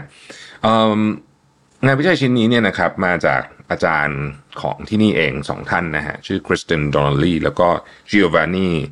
คอมเพนีนะฮะแล้วก็อีกท่านหนึ่งมาจาก UC Berkeley นะฮะอีเลนเอเวอร์สนะครับเขาพูดถึงว่าเวลาใน ปฏิทินของเราอะเช่นบ่ายสองบ่ายสามบ่ายสี่โมงอะไรพวกนี้นะฮะมันเกี่ยวข้องกับความรู้สึกของเราหรือเปล่า แล้วมันมันมันสามารถตีความหมายไปในเชิงของการจัดการบริหารจัดการเวลาทั้งของส่วนตัวและของภาคธุรกิจแบบนี้ได้ยังไงบ้างนะครับ ซึ่งเอ้ยมันน่าสนใจมากเลยนะ เพราะว่าเออเอาจริงผมก็ไม่ได้คิดถึงแง่มุมนี้มาก่อนนะว่า เอ๊ะ เวลาแบบสมมตินะสองโมงครึ่งกับสามโมงสิบสามโมงอะไรเงี้ยนะฮะมันมีความหมายแตกต่างกันหรือเปล่าคือ ถ้าเราพูดถึงราคานะฮะราคาของสินค้า เรารู้อยู่แล้วว่า โอเคแบบสองเก้าเก้ากับสามร้อยเนี่ยต่างกันถูกไหมฮะเราก็จะเห็นการตั้งราคาแบบนี้เป็นเรื่องธรรมดาเนาะแต่ว่าในมุมของเวลาเนี่ยผมไม่ได้คิดถึงประเด็นนี้เท่าไหร่นะฮะเขาก็เลยไปสังเกตว่า เอ้ย ถ้าเกิดว่าเวลาที่มันถูกตั้งไว้ต่างกันนะฮะ มันความรู้สึกมันต่างกันหรือเปล่านะครับ ความหมายก็คือว่าสมมตินะฮะนึกภาพตามนะครับบ่ายสองครึ่งถึงสามโมงสิบห้าเลขข้างหน้าเนี่ย เขียนแบบเป็น AMPM ก็คือ 2.30 ถึง 3.15 ถูกไหมฮะอ่า2.30 ถึง 3.15 นะครับ นี่คือบ่ายแล้วก็เป็น PM ก็คือเป็นบ่ายสองครึ่งถึง3โมง15 กับบ่าย2ถึง2โมง45 ก็คือ 2.00 ถึง 2.45 ทั้ง2เวลาเนี่ยมันคือ 45 นาทีเหมือนกันนะครับ แต่ว่ามันรู้สึกต่างกันหรือเปล่านะฮะหรือถ้าเป็นวันนะครับ 31 ตุลาถึง 3 พฤศจิกานะครับ กับ 1 พฤศจิกาถึง 4 พฤศจิกา อันนี้ก็คือวันเท่ากันนะฮะแต่ว่าอันหนึ่งก็คือมันเริ่มต้นในเดือนตุลาและจบในเดือนพฤศจิกา แม้ว่าจำนวนวันจะเป็น 4 วันเท่ากัน อีกอันหนึ่งเริ่มต้นในเดือนพฤศจิกาและจบในเดือนพฤศจิกานะครับ ปรากฏว่านะฮะเหมือนเหมือนกันนะฮะจากการทำงานวิจัยของเขาเนี่ยเขาก็ไปศึกษานะครับ คนประมาณสัก 700 คนนะฮะแล้วก็ไปดูว่าเออความรู้สึกต่อเวลาเนี่ยเป็นยังไงนะครับ โดยวิธีการของเขาก็คือว่าเขาให้เอางานที่หรือหรือหรือของที่เราชอบอะนะฮะใส่ใน time slot ต่างๆ และของที่เราไม่ชอบใส่ใน time slot ต่างๆ เพื่อจะดูว่าอันไหนมันมันเรารู้สึกกับมันยังไงนะครับ โดยหลักการก็คือว่าแน่นอนของที่เราชอบอะนะเราก็จะต้องอยากใส่ในช่วงเวลาที่มันรู้สึกยาวถูกไหมฮะของที่เราไม่ชอบเราก็ต้องอยากใส่ในช่วงเวลาที่มันรู้สึกสั้น ปรากฏว่าของที่คนที่เข้าร่วมตอบแบบสอบถามเนี่ยนะฮะชอบเนี่ยจะอยู่ในช่วงเวลาที่ข้ามชั่วโมงทั้งสิ้นเลยก็คือสองโมงครึ่งสามโมงสิบห้าแบบเนี้ยนะครับคือเราอยากให้มันยาว เพราะฉะนั้นเราก็ไปใส่ตรงนั้น อะไรก็ตามที่เราไม่ชอบก็จะถูกยัดไปอยู่อันที่มันสั้น นะครับก็คือสองโมงถึงสองโมงสี่สิบห้าแบบเนี้ยเป็นต้นนะครับแล้วเขาก็ทำการวิเอ่ออันนี้อันนี้เป็นอันหนึ่งแล้วก็มีอีกก็คือถามว่าเออเวลาเหมือนกันไหมอะไรเงี้ยนะฮะแต่ละแต่ละเอ่อแต่ละช่วงเวลาคุณรู้สึกยังไง ก็ปรากฏว่าเอ่อคำตอบชัดเจนว่ามันมันเอ่อคนรู้สึกว่าเวลาที่มันข้ามชั่วโมงอะมันยาวกว่าจริงๆนะครับ แล้วอีกอันหนึ่งที่น่าสนใจก็คือว่า แล้วเขาสนใจว่า เออ ถ้าเกิดว่ามันมีเอฟเฟกของสิ่งที่เรียกว่าตัวเลขซ้ายมือสุดหรือเปล่า เพราะว่าเราเราอ่านอะเราจะอ่านจากซ้ายไปขวาถูกไหมฮะไอตัวเลขซ้ายมือสุดนี่มันเอฟเฟกหรือเปล่าเขาก็เลยไปทดสอบที่สองวิธีการอ่านตัวเลขสองสองอย่างนะครับ คืออันนี้คือวันที่นะไม่ใช่เวลา ในอังกฤษเนี่ยจะอ่านแบบเหมือนเมืองไทยก็คือวันเดือนปีนะครับ ที่อเมริกาเนี่ยจะใช้เดือนปีเดือนวันปีนะครับ สลับกันสลับเดือนกับวันนะฮะ เขาก็เลยสนใจว่า เอ๊ะ ถ้าเกิดว่าเราใช้หลักการเดียวกันเนี่ยนะ เรื่องของการข้ามของเวลาเนี่ย แต่ว่าไปดูในว่าดูเลขซ้ายมันเปลี่ยนหรือเปล่า เพราะถ้าเกิดเป็นเป็นวันเดือนปีเนี่ยมันเปลี่ยนตลอดถูกไหมฮะ แต่ว่าเดือนวันปีเนี่ยบางทีเดือนไม่เปลี่ยนนะครับ หลักการง่ายก็คือเขาไปดูว่า เออ ถ้าเกิดว่าเลขซ้ายสุดมันไม่เปลี่ยนเนี่ยมันจะช่วยความรู้สึกไหม ปรากฏว่าไม่นะ คือเนื่องจากว่าฟอร์แมตเราคุ้นเคยกับการอ่านแบบนี้อยู่แล้ว คนตีความหมายเราก็คือว่า ไม่ได้เกี่ยวกับเลขซ้ายมือสุดนะครับเพราะว่าเลขซ้ายมือสุดเนี่ยจริงๆมันมีปรากฏการณ์ที่เรียกว่า left digit bias นะฮะก็คือเลขซ้ายมือสุดเนี่ยบางทีมันส่งผลกับความรู้สึกเรานะฮะราคาเป็นตัวอย่างหนึ่งที่เราจะเห็นบ่อย 3.99 กับ 4 อย่างเงี้ย 3.99 จะรู้สึกน้อยกว่าเยอะเลยเพราะว่า เพราะว่ามันเป็นเลขซ้ายซึ่งเป็นเลขใหญ่เนี่ยเป็นเลขสามอย่างนี้นะฮะโอเคทีเนี้ยเขาก็บอกว่า เอองั้นไปดูซิว่าในเชิงของธุรกิจนะครับจะสามารถเอาเรื่องเนี้ย ไปใช้ได้ยังไงบ้างนะครับ เพราะเรารู้แล้วว่าเฮ้ยเวลาในแต่ละช่วงเนี่ย มันความรู้สึกคนมันไม่เท่ากันนะครับเขาไปดูข้อมูลนะฮะจากการเลือกกดใช้บริการของพวก Uber พวกนี้นะครับ อันนี้ข้อมูลเยอะเลยนะ ประมาณ 3 ล้านตัวอย่างนะฮะเขาพบว่าอย่างนี้ครับ น่าสนใจฮะหลังจากเอาเรื่องที่แบบเรารู้อยู่แล้วนะว่าความยาวเท่าไหร่เรื่องราคาอะไรอย่างเงี้ยนะฮะ เขาเขาพ้นพบเป็นอย่างนี้ที่น่าสนใจว่า คนเนี่ยจะเลือกใช้บริการไอแชร์ไรท์เนี่ยนะฮะถ้าเกิดว่าเวลาที่มันอยู่บนนั้นอะคือเวลาที่ไปถึงอะมันอยู่ภายในชั่วโมงเดียวกัน สมมติว่าคุณคุณกดตอนสองโมงห้าสิบนะฮะแล้วก็มันมันไปถึงสามโมงสิบอย่างเงี้ยนะฮะแนวโน้มที่คนจะกดเนี่ยจะน้อยกว่า ถ้ากดตอนสองโมงครึ่งแล้วมันไปถึงตอนสองโมงห้าสิบนะฮะเพราะมันไม่ ไม่ข้ามชั่วโมงนะครับเขาบอกว่าเนี่ยอันเนี้ยถ้าเกิดว่าบริษัทของพวกไรแชร์เนี่ยเอาไปคำนวณนนะมันจะมีวิธีการได้เลยว่า คุณจะสามารถเพิ่มหรือว่าลดราคาตรงไหนได้ คือเพราะความรู้สึกของคนไม่เท่ากันนะครับ มันเลยสามารถจัดสรรได้ เพราะว่าคือคือคนจะดูทั้งตัวเงินใช่ไหมกับตัวเวลาคู่กันนะครับ เช่นเดียวกันฮะเขาก็บอกว่าพวกธุรกิจที่เกี่ยวข้องกับสายการบินอะไรก็ตามที่มันต้องใช้เวลาหรือว่า พวก delivery ทั้งหลายนะครับ พวก delivery อาหารนะอืมคือถ้าเกิดว่าไม่อยากให้คนรู้สึกว่านานนะฮะต้องทำไงก็ได้ไม่ให้มันข้ามชั่วโมงนะครับอันนี้ก็เป็นเป็นวิธีการในการที่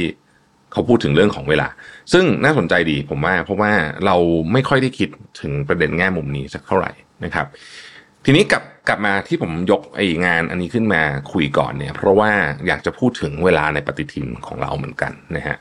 เราคุยเรื่องคอนเซปต์ของ time boxing กันอยู่บ่อยๆ ใช่ไหมฮะว่า เออ ถ้าเกิดว่าเราใช้ time boxing เนี่ย มันช่วยประหยัดเวลามากขึ้นนะครับคำถามก็คือว่าทำไมถึงเป็นอย่างนั้นนะฮะ จริงๆ มันใช้ควบคู่กับอีกเรื่องหนึ่งก็คือว่า มนุษย์เราเนี่ยอืมชอบชอบ deadline นะฮะ คือไม่ได้ชอบหรอกแต่ว่าเราทำงานตาม deadline มันเข้าใจง่าย deadline เนี่ยมันเป็นของที่มีความชัดเจนมากนะครับ แล้วเวลาอะไรมันชัดเจนเนี่ยมันก็มันก็เข้าใจง่ายสำหรับเรานะฮะ ทีเนี้ยเวลาเรากำหนดคำถามก็คือว่าทำไมเราถึงต้องกำหนด เรื่องบางเรื่องที่ที่อาจจะไม่ได้แบบ คนส่วนใหญ่ไม่คิดว่าจะใส่เข้าไปในปฏิทิน เช่นเวลาพักนะฮะหรืออะไรแบบนี้ทำไมต้องกำหนด เพราะว่าถ้าเกิดว่าเรากำหนดมันไว้เนี่ยนะครับ ทุกอย่างเนี่ย เราจะเมื่อถึงเวลาแล้วเนี่ยนะฮะด้วยการฝึกฝนใช้มันบ่อยๆเนี่ยนะครับ ปฏิทินของเราเนี่ย เราจะมีแนวโน้มฮะ ที่เราจะทำได้ตามกรอบเวลามากขึ้น ถ้าเราทำได้ตามกรอบเวลามากขึ้น สิ่งที่เกิดขึ้นก็คือว่าเราจะบริหารจัดการจัดสรรเวลาของตัวเองได้ดีมากขึ้นนะครับ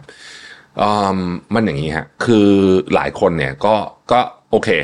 ใส่ตารางตัวเองไว้เฉพาะของที่ต้องใส่เช่นการประชุมอะไรที่มันต้องมีการส่งอินวิเทชันใช่ไหมสำหรับคนทำงานเนี่ย แต่ว่าผมแนะนำว่าจริงๆควรใส่ทุกอย่างนะฮะใส่ตั้งแต่ว่าคุณจะไปออกกำลังกายกี่โมงนะครับ แม้กระทั่งเวลานอนนะฮะเวลาคูลดาวน์แบบเหมือนกับก่อนนอนอย่างเงี้ยนะครับเเรื่องเล็กๆน้อยๆเช่น time slot ของการกินข้าว อะไรอย่างเงี้ยคือ คือถ้าลองฝึกใส่ดูเนี่ยนะฮะเราจะพบว่าเราจะสามารถจัดการเวลาในในแต่ละวันเนี่ยได้ดีขึ้น แล้วมันจะมีความรู้สึกว่ามันมันไม่คือหลายคนบอกว่าโหมันดูเครียดจังเลยผมคิดว่ามันตรงกันข้ามนะ คือพอคุณทำไปสักพักนะมันจะไม่ค่อยเครียดครับ เพราะว่ามันจะคือทุกอย่างมันเหมือนจัดการได้ไงเพราะว่ามันจะจบจบแล้วถ้าสมมติว่ามันมีเรื่องด่วนขึ้นมา คุณก็จะมีเวลาเหลือในการจัดการเรื่องนั้น คือจริง ๆ ผมคิดว่าหลักคิดอันเนี้ยมันก็คล้ายๆกับ คล้าย ๆกับที่รีเสิร์ชที่คุยตอนแรกแม้ว่าจะเป็นอีกมุมหนึ่งก็คือว่าการจัดการไอ้เวลาที่เป็นที่เป็นกล่องๆพวกเนี้ยมันดูเหมือนไม่มีอะไรนะฮะแต่ว่าจริง ๆ แล้วเนี่ยมันมีผลต่อความรู้สึกของเราอย่างมาก ถ้าเกิดว่าใครที่ใช้ time boxing ไปบ่อย ๆ เนี่ย ก็จะพบว่า เออ ชีวิตมันดูเหมือนกับจัดการได้มากขึ้นอะเหมือนกับรู้สึกว่าคุณจบวันแล้วคุณรู้สึกว่า เฮ้ย โอ้วันนี้แบบ เรื่องมันถูก เออเราเราสามารถบริหารจัดการวันได้ดี ใช้คำนี้แล้วกันนะครับเพราะมันเพราะมันเป็นเครื่องมือในการจัดการที่มันไม่ใช่แค่ตัวเลข แต่มันส่งผลต่อความรู้สึกเราด้วย อย่างที่ อย่างที่รีเสิร์ชที่บอกว่าจริงๆอะ ไอ้ไอ้พวกนี้มันส่งผลต่อความรู้สึกเราทั้งสิ้นเนี่ยนะฮะอันนี้ก็จะเป็นอีกมุมหนึ่งของการใช้ time boxing ผมผมก็เลยคิดว่า แม้กระทั่งแบบวันหยุดอะนะฮะก็ควรจะมีอยู่ดีนะในการทำอาจจะหลวมๆหน่อยแต่ว่าถ้ามีอะมันช่วยมากๆนะฮะแล้วก็มันเคยมีงานอยู่ชิ้นหนึ่งอะก็ตีพิมพ์ใน Harvard Business Review นี่แหละ ผมจำได้ว่า เขาไปถาม CEO ประมาณสักพันคนนะฮะรอบโลกบริษัทใหญ่ๆทั้งนั้นเลยเนี่ยก็ถามว่าเฮ้ยเครื่องมือในการบริหารจัดการเวลาของคุณที่แบบ ที่แบบ work เนี่ยคืออะไร อันดับหนึ่งที่มาคือ time boxing นะซึ่งคนที่ใช้ time boxing จริง ๆ เนี่ย มันจะมีหลายวิธีที่ที่ที่คุณเอาไปต่อยอดได้ ยกตัวอย่างเช่นควรทำสีนะฮะของกล่องด้วย เพราะว่า เวลาแต่ละกล่องเนี่ยมันมีสีอะเราจะเราจะมองคือเวลาเรามองปฏิทินเราทั้งอาทิตย์เราจะเห็นว่าหมวดงานประเภทไหน ที่สัปดาห์นี้เราใช้เยอะทำเยอะนะครับบางทีเนี่ย เราพบว่าเฮ้ยมันประชุมเยอะมากๆเลยอะคือเราเห็นสีขึ้นมาเป็นไอประชุมเนี่ยโอ้โหแบบเยอะมากเยอะมากจนรู้สึกว่าเราจะไม่จะต้องประชุมเยอะขนาดนี้หรือเปล่า พอเราเริ่มตั้งคำถามครับเราก็จะเริ่มพยายามลงมือจัดการกับอะไรบางอย่างในในปฏิทินของเรานะครับ หรือเราเห็นว่าเอ้ยเวลาที่แบบเป็นเวลา เรียกว่าเป็นผมใช้คำว่าเวลาทำให้เราเติบโตขึ้นอะพัฒนาตัวเองใช้คำนี้ก็ได้นะฮะก็คืออย่างแบบออกกำลังกายอะไรเงี้ยอ่านหนังสืออะไรพวกเนี้ยเฮ้ยมันน้อยไปป่ะอาทิตย์นี้นะฮะสมมตินะฮะเราก็จะเห็นความหนาแน่นของมันนะฮะซึ่งเอ่อเวลาผมทำไอ้ time boxing เนี่ย ผมมักจะทำวันอาทิตย์นะเพราะว่ามันจะเป็นวันที่เราก็ว่างๆใช่ไหม บ่ายๆเย็นๆอะไรเงี้ยก็นั่งทำแป๊บหนึ่งอะของทั้งสัปดาห์เลยนะฮะแล้วเราก็จะเห็นภาพว่าเฮ้ยอาทิตย์ต่อไปเนี่ย หน้าตาของของสัปดาห์เราจะเป็นยังไง แน่นอนฮะเดี๋ยวมันมีงานด่วนงานแทรกอยู่แล้ว แต่ว่า เอาจริง ๆ นะ ถ้าเราจัดการดีนะ มันไม่เยอะงานด่วนงานแทรกเนี่ยมันก็มีแหละแต่มันไม่เยอะนะครับ แต่ว่าพอเราจัดการทุกอย่างดีเนี่ย มันมันช่วยให้เราผ่านแต่ละสัปดาห์ไปได้ด้วยด้วยรู้สึกว่ามันมันมี ชิ้นเป็นชิ้นเป็นอันจับต้องได้อ่าใช้คำนี้แล้วกันนะครับ ถ้าลงลึกในดีเทลนิดนึงเกี่ยวกับ time boxing เนี่ยจริง ๆ มันจะมีอยู่หกหมวดนะฮะมันจะมีหมวดที่เป็นอันเนี้ยเป็นสำหรับเวลาสำหรับตัวเองนะฮะเนี่ยออกกำลังกายนั่งสมาธิอะไรก็แล้วแต่ที่คุณทำไปเนี่ยอ่านหนังสืออะไรเงี้ยนะฮะเล่นดนตรีอะไรเนี่ย มันจะมีหมวดหนึ่งอันแรก อันที่สองเนี่ยก็จะเป็นงานประเภทที่แบบงานที่เป็นหน้าที่หลักของเราเลยนะฮะ งานหน้าที่หลักของเราเช่น เราเป็นนักบัญชีเราก็ต้องทำบัญชีสมมติอย่างเงี้ยนะฮะหรืองานที่เป็นแบบหัวใจของเรา เช่นสมมติว่าโอเค คุณเป็นหัวหน้าเนี่ย คุณก็จะมีงานอยู่สามสี่อย่างที่คุณต้องทำใช่ไหมเช่นโคชชิ่งลูกน้องอะไรอย่างเงี้ยนะฮะทำแผนงาน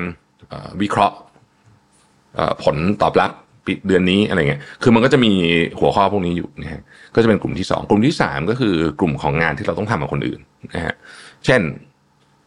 เราบอกว่าเราจะ brainstorm อย่างเงี้ย คือคุณ brainstorm คนเดียวก็ไม่ได้ถูกไหมคุณต้อง brainstorm กับคนอื่นด้วยใช่ไหมฮะ ก็อะอย่างนี้ก็จะเป็นงานที่ต้องทำกับคนอื่น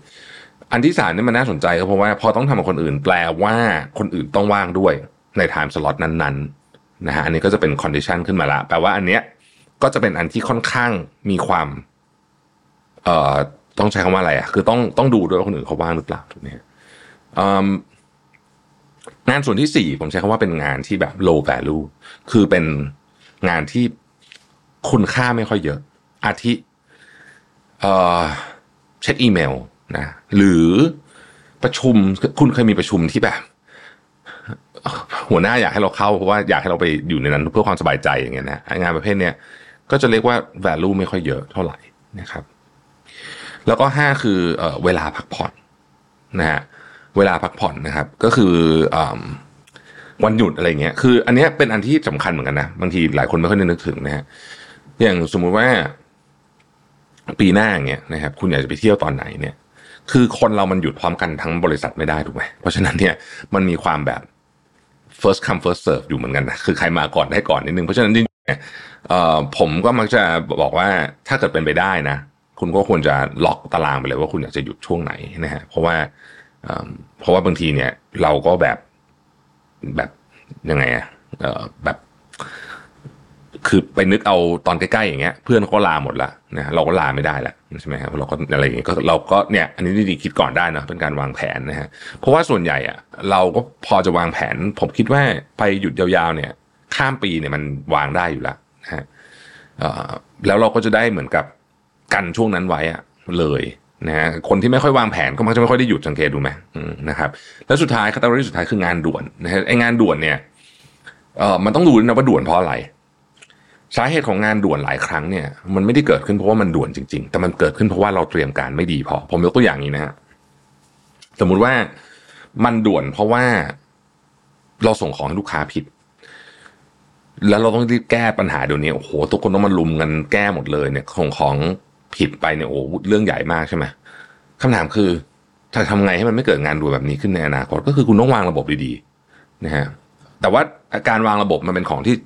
ไม่ด่วนแต่มันสำคัญ อันนี้คือเข้ามาสู่ Eisenhower matrix นะ ไม่ด่วนแต่สำคัญนะ การวางระบบให้ดีถูกไหมฮะ แต่ถ้าวางระบบไม่ดีเนี่ย คุณก็มีแนวโน้มว่างานคุณมันจะด่วนด่วนด่วนด่วนก็เพราะว่ามันจะต้องผิดแหละวันหนึ่งอะถ้าระบบมันไม่ดีอะนะฮะ พอระบบดีมันก็ไม่ค่อยผิดฮะ หรือไม่ผิดเลยนะครับ งานด่วนแบบนี้ก็จะไม่เกิดขึ้นนะครับ ลูกค้ามีปัญหากับคุณภาพสินค้านะฮะ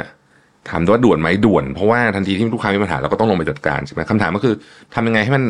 เกิดน้อยที่สุดหรือไม่เกิดเลยนะครับ ก็ระบบ QC ก็ต้องดี QC QA ดีๆ มันก็ไม่ค่อยเกิดนะฮะเงินสดไม่พอใช้นะครับ หมุนเงินไม่ทันในบริษัทนะคำถามก็คือทำไงให้มันไม่ด่วนก็ นั่นแหละฮะคุณก็ต้องวางแผน เรื่องกระแสเงินสดดีๆ ดู cash flow statement บ่อยๆอะไรอย่างเงี้ยนะฮะหรือว่ามีเครดิตไลน์เยอะๆอะไรเงี้ยนะฮะจริง ๆ มันไปได้ถึงเรื่องสุขภาพอะไรพวกนี้ได้หมดเลยนะอะสมมุติเราบอกว่า โอเค ตอนเนี้ยแบบหมอหมอไปตรวจร่างกายแล้วหมอก็บอกว่าเฮ้ยแบบคุณแบบค่านู่นค่านี่แย่ไปหมดเนี่ยนะฮะคำถามคือเฮ้ยแล้วมันจะ ไอ้เรื่องเนี้ยมันก็ด่วนนะก็ต้องรีบจัดการใช่ไหมเพราะว่ามันเป็นเรื่องสุขภาพขนาดคือแล้วมันจะไม่เป็นอย่างนี้ได้ไง ก็นั่นแหละฮะไลฟ์สไตล์เนาะเออกินดีๆ ออกกำลังกายมันก็ทำให้เนี่ยของพวกนี้มันเกิดขึ้นยากขึ้นนะครับ เป็นต้นนะครับเอ่ออันนี้คือในแง่มุมของว่าทำยังไงจะลดงานด่วนได้ เพราะว่างานด่วนเนี่ยมันมันมัน ผมใช้คำนี้แล้วกัน คือตอนที่มัน คันแต่ยังไม่ด่วนเน่ะเรายังมีเวลาเลือกได้ว่าเราจะทำตอนไหนถูกไหมฮะคือ เรายังเลือกได้ว่าโอเคจะเอานี้มาก่อนนี้มาหลังแต่คือถ้ามันด่วนปุ๊บเนี่ยคุณไม่มีเวลาคือคุณเลือกไม่ได้แล้วคุณต้องทำเลย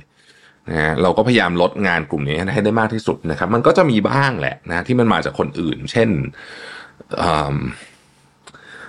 ต่อให้เราวางระบบดีแค่ไหนบางทีหัวหน้าเราก็อยากได้งานอันเนี้ยเดี๋ยวนี้อะไรเงี้ยนะฮะมันก็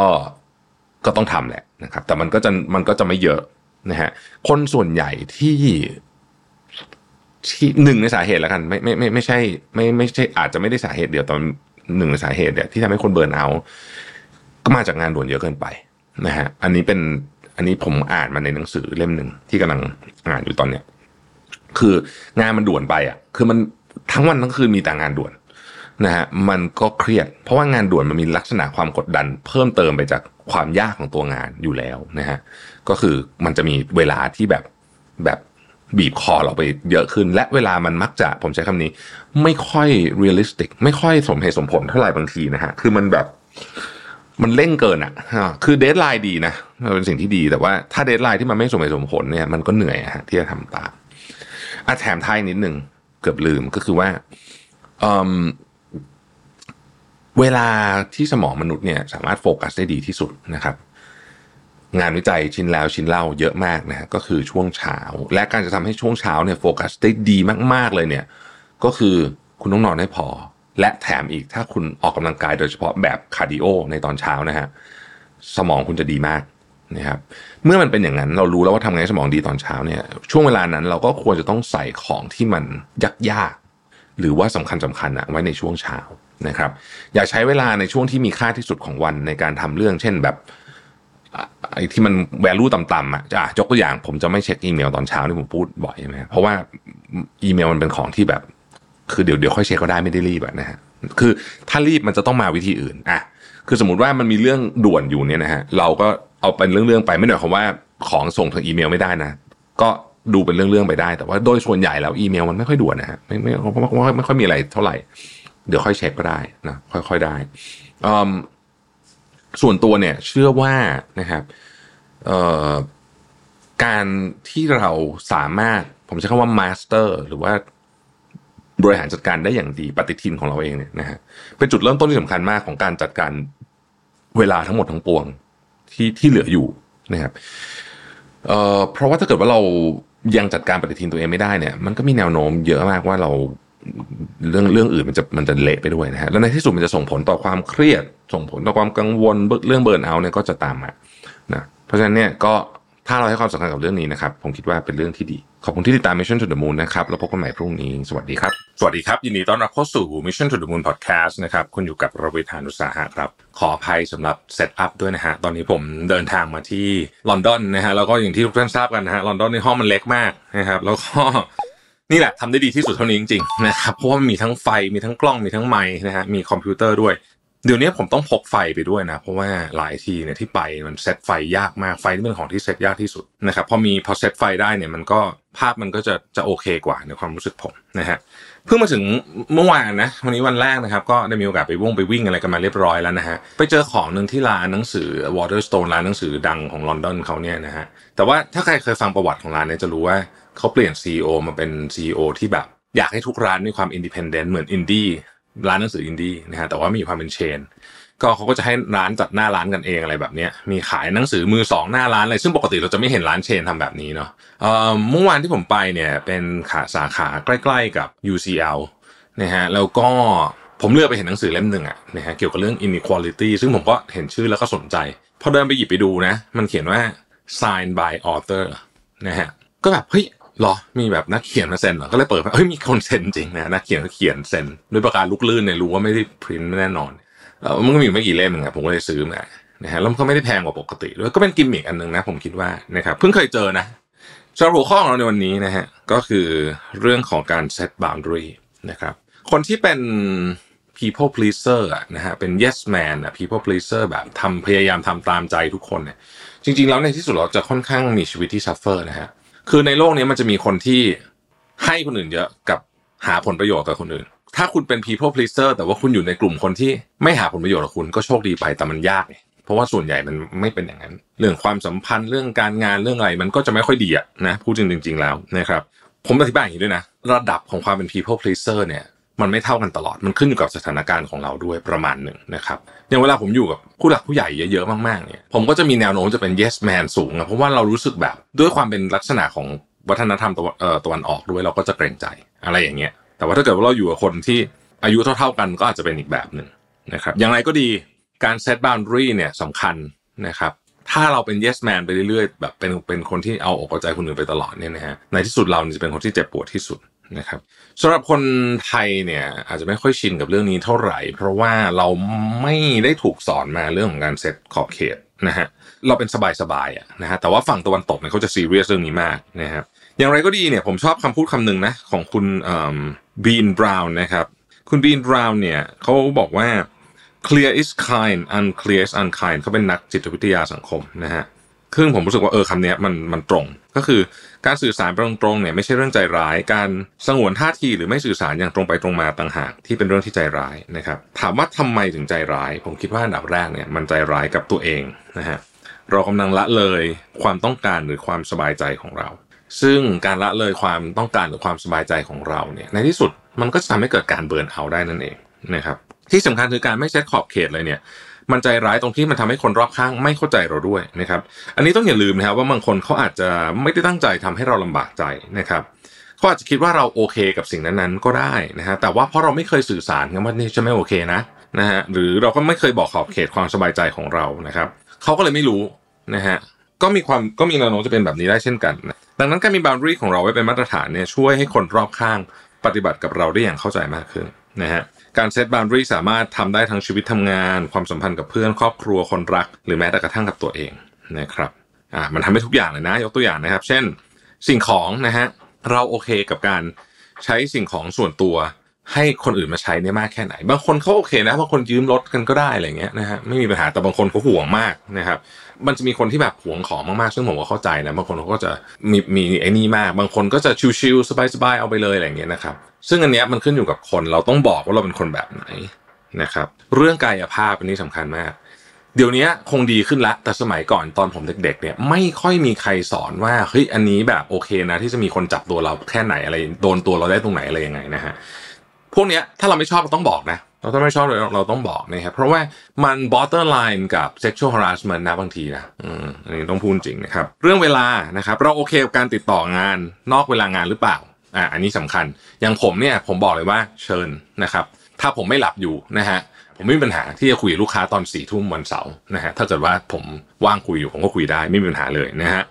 หรือเรื่องของการตรงต่อเวลาคือบางกลุ่มเนี่ยเขาจะรู้สึกว่าไม่ต้องตรงต่อเวลามากก็ได้ให้เพื่อนรอนิดหน่อยได้ แต่ว่าอย่างอ่าอย่างสำหรับผมเรื่องตรงต่อเวลานี่ค่อนข้างซีเรียสนะฮะอะไรอย่างนี้เป็นต้นนะครับ หรือเรื่องพลังงานนะฮะเรารู้สึกเหนื่อยไหมช่วงเนี้ยช่วงนี้ไม่อยากคุยเรื่องนี้เลยอะปฏิเสธได้นะครับ จะเห็นว่าเรื่องเหล่านี้มักเกี่ยวข้องออกับวิธีคิดแบบเดียวกัน ในเชิงของการมีสิ่งเรียกว่า healthy boundary หรือว่าขอบเขตที่ทำให้เรามีสุขภาพจิตสุขภาพกายที่ดีนะฮะถ้าเราเซต boundary เรื่องหนึ่งได้ มันก็มีแนวโน้มว่าเราจะเซตเรื่องอื่นได้ไปด้วยนะครับเราเคยคุยกันนะครับใน podcast 5 minutes EP ที่ 1177นะฮะชื่อนิสัยอะไรที่ทำให้คนอื่นเคารพคุณ เป็น EP ที่คนได้รับการตอบรับดีมากนะครับ แล้วก็ EP นั้นนะ่ะพูดถึงเรื่องของการ set boundary นะครับแล้วก็มีคนมาคอมเมนต์เยอะมากเลยว่า เออ จริง เราต้อง set boundary มันเป็นทักษะทางสังคมที่สำคัญมากอย่างหนึ่งนะครับ และเมื่อมันขึ้นชื่อว่าเป็นทักษะ ก็แปลว่ามันสามารถฝึกฝนและพัฒนาได้นะครับ ไม่ว่าเราจะเป็น yes man หรือ people pleaser มานานขนาดไหนก็ตามนะครับ ทีนี้ ผมอยากเลยชวนทุกคนมาลองฝึก set boundary กับกฎ 5 ข้อง่ายๆนะครับ อันนี้ผมสรุปแล้วก็แปลมาจากบทความชื่อ How to Set Boundaries Five Ways to Draw the Line Politely นะครับ เขียนโดยคุณ Logan Haley นะฮะเผยแพร่ในเว็บไซต์ scienceofpeople.com นะครับ ข้อแรกนะครับเขาบอกว่าการมีขอบเขตในใจเฉยๆ อาจจะยังไม่พอนะครับ เพราะ สิ่งที่คนเราคิดมันมาไวไปไวมากนะครับ เราจึงต้องทำให้มันเป็นรูปธรรมโดยการเขียนออกมาเป็นข้อๆเลยนะครับ แล้วเราจะช่วยทบทวนมันได้ง่ายขึ้นด้วยนะครับเราอาจจะเริ่มถามตัวเองว่าสิ่งไหนสถานการณ์ไหนคำพูดไหนที่ทำให้เรารู้สึกไม่สบายใจ รู้สึกหมดพลังงาน รู้สึกไม่ปลอดภัยนะครับ และอะไรที่ทำให้เรารู้สึกดี รู้สึกมีพลังนะครับ อะไรที่เราตั้งตารอมากที่สุดประจำวันนั้นนะครับ สร็จแล้วลองหยิบกระดาษสักแผ่นหนึ่งนะครับ วาดวงกลมใหญ่ ๆ ลงไปกลางกระดาษ เขียนสิ่งที่เราไม่สบายใจไม่ชอบใจ หรือสิ่งที่ทำให้เราไม่มีพลังชีวิตอะไรอย่างเงี้ยนะฮะเรื่องเล็กๆเขียนหมดเลยนะครับและในพื้นที่วงกลมเราจะเขียนสิ่งที่เราชอบ เขียนสิ่งที่เรารู้สึกดี เขียนสิ่งที่เรารับจากคนอื่นแล้วมีความสุขนะครับ มีกำลังใจในการใช้ชีวิตลงไป แผนภาพอันนี้เราจะเขียนแยกเป็นเรื่องๆก็ได้นะครับ หรือจะเขียน รวมๆกันก็ได้สำคัญคือมันสื่อสารกับเราแค่ไหนนะครับ เมื่อเราได้แผนภาพสิ่งที่สบายใจและไม่สบายใจแล้วเนี่ยเราลองมาดูว่าเส้นวงกลมของเราเนี่ยมันควรจะเป็นจุดไหนอะไรที่ถือว่าข้ามเส้นนะครับ ไม่โอเคแล้ว แล้วลองเขียนออกมาเป็นข้อความสั้นๆ ดู เช่นเราสบายใจที่ได้ใช้เวลาอยู่กับคนในครอบครัว สบายใจที่อยู่บ้านหลังเดียวกับคนในครอบครัว แต่เริ่มไม่สบายใจเมื่อพ่อแม่มากำกับว่าเราควรจะทำอย่างไรกับชีวิต อาจจะเป็นเพราะว่าเราอายุ 30 กว่าแล้วสมมติอย่างนี้นะครับ อีกข้อนึงบอกว่าเราสบายใจที่ได้ใช้เวลากับเพื่อน แต่เริ่มไม่สบายใจที่มีเพื่อนของเพื่อนที่เราไม่รู้จักมาร่วมวงด้วย และไม่สบายใจที่ต้องดูดึกเกินไป หรือต้องใช้เงินคืนหนึ่งมากกว่า 2,000 บาทอ่าสมมุติอย่างนี้นะครับ เราสบายใจที่ได้ใช้เวลากับคนรัก สบายใจที่ได้สัมผัสเนื้อตัวกัน สบายใจที่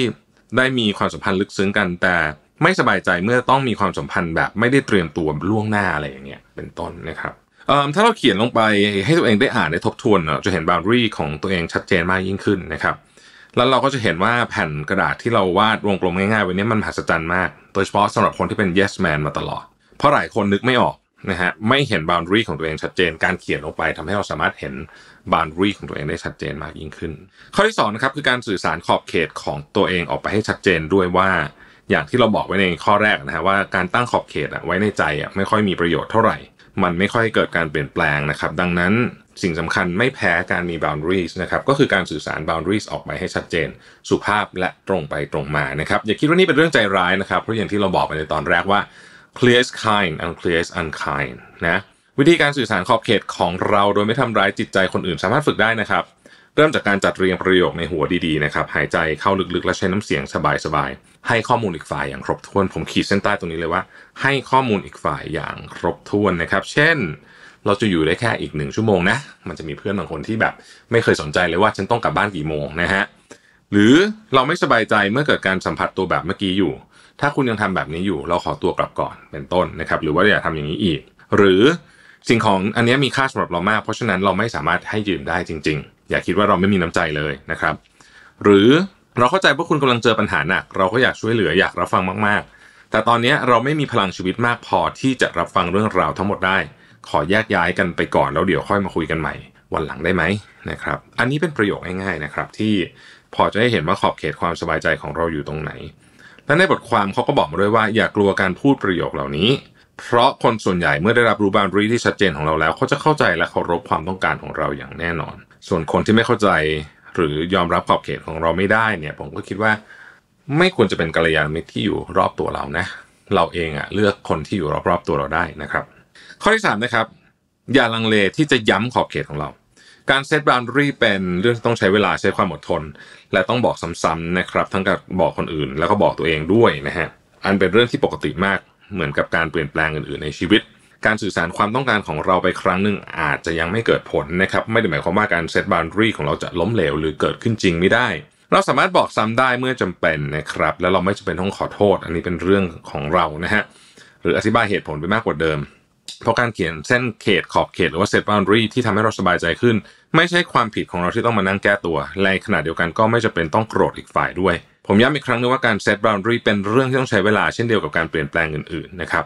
ลองให้โอกาสตัวเองและคนรอบข้างปรับไปด้วยกัน ที่สำคัญนะครับ เราไม่จำเป็นต้องขยับขอบเขตเพื่อให้คนอื่นรู้สึกดีขึ้น เช่น ถ้าเราบอกว่าเราไม่สะดวกให้ติดต่อนอกเวลางาน ก็ยืนยันตามนั้นไปได้เลยนะครับ ไม่ว่าจะเป็นโปรเจกต์หรือแผนกอะไร คนที่เขาเคารพความสบายใจของเราเขาต้องเข้าใจขอบเขตของเราด้วยนะครับ ข้อที่สี่นะครับอย่ารู้สึกผิดที่ต้องปฏิเสธคนอื่น ข้อนี้สำหรับ yes man เนี่ยอาจจะทำยากนิดนึงนะครับเพราะว่าชื่อก็บอกอยู่แล้วว่า yes man จะต้อง say yes ไว้ก่อน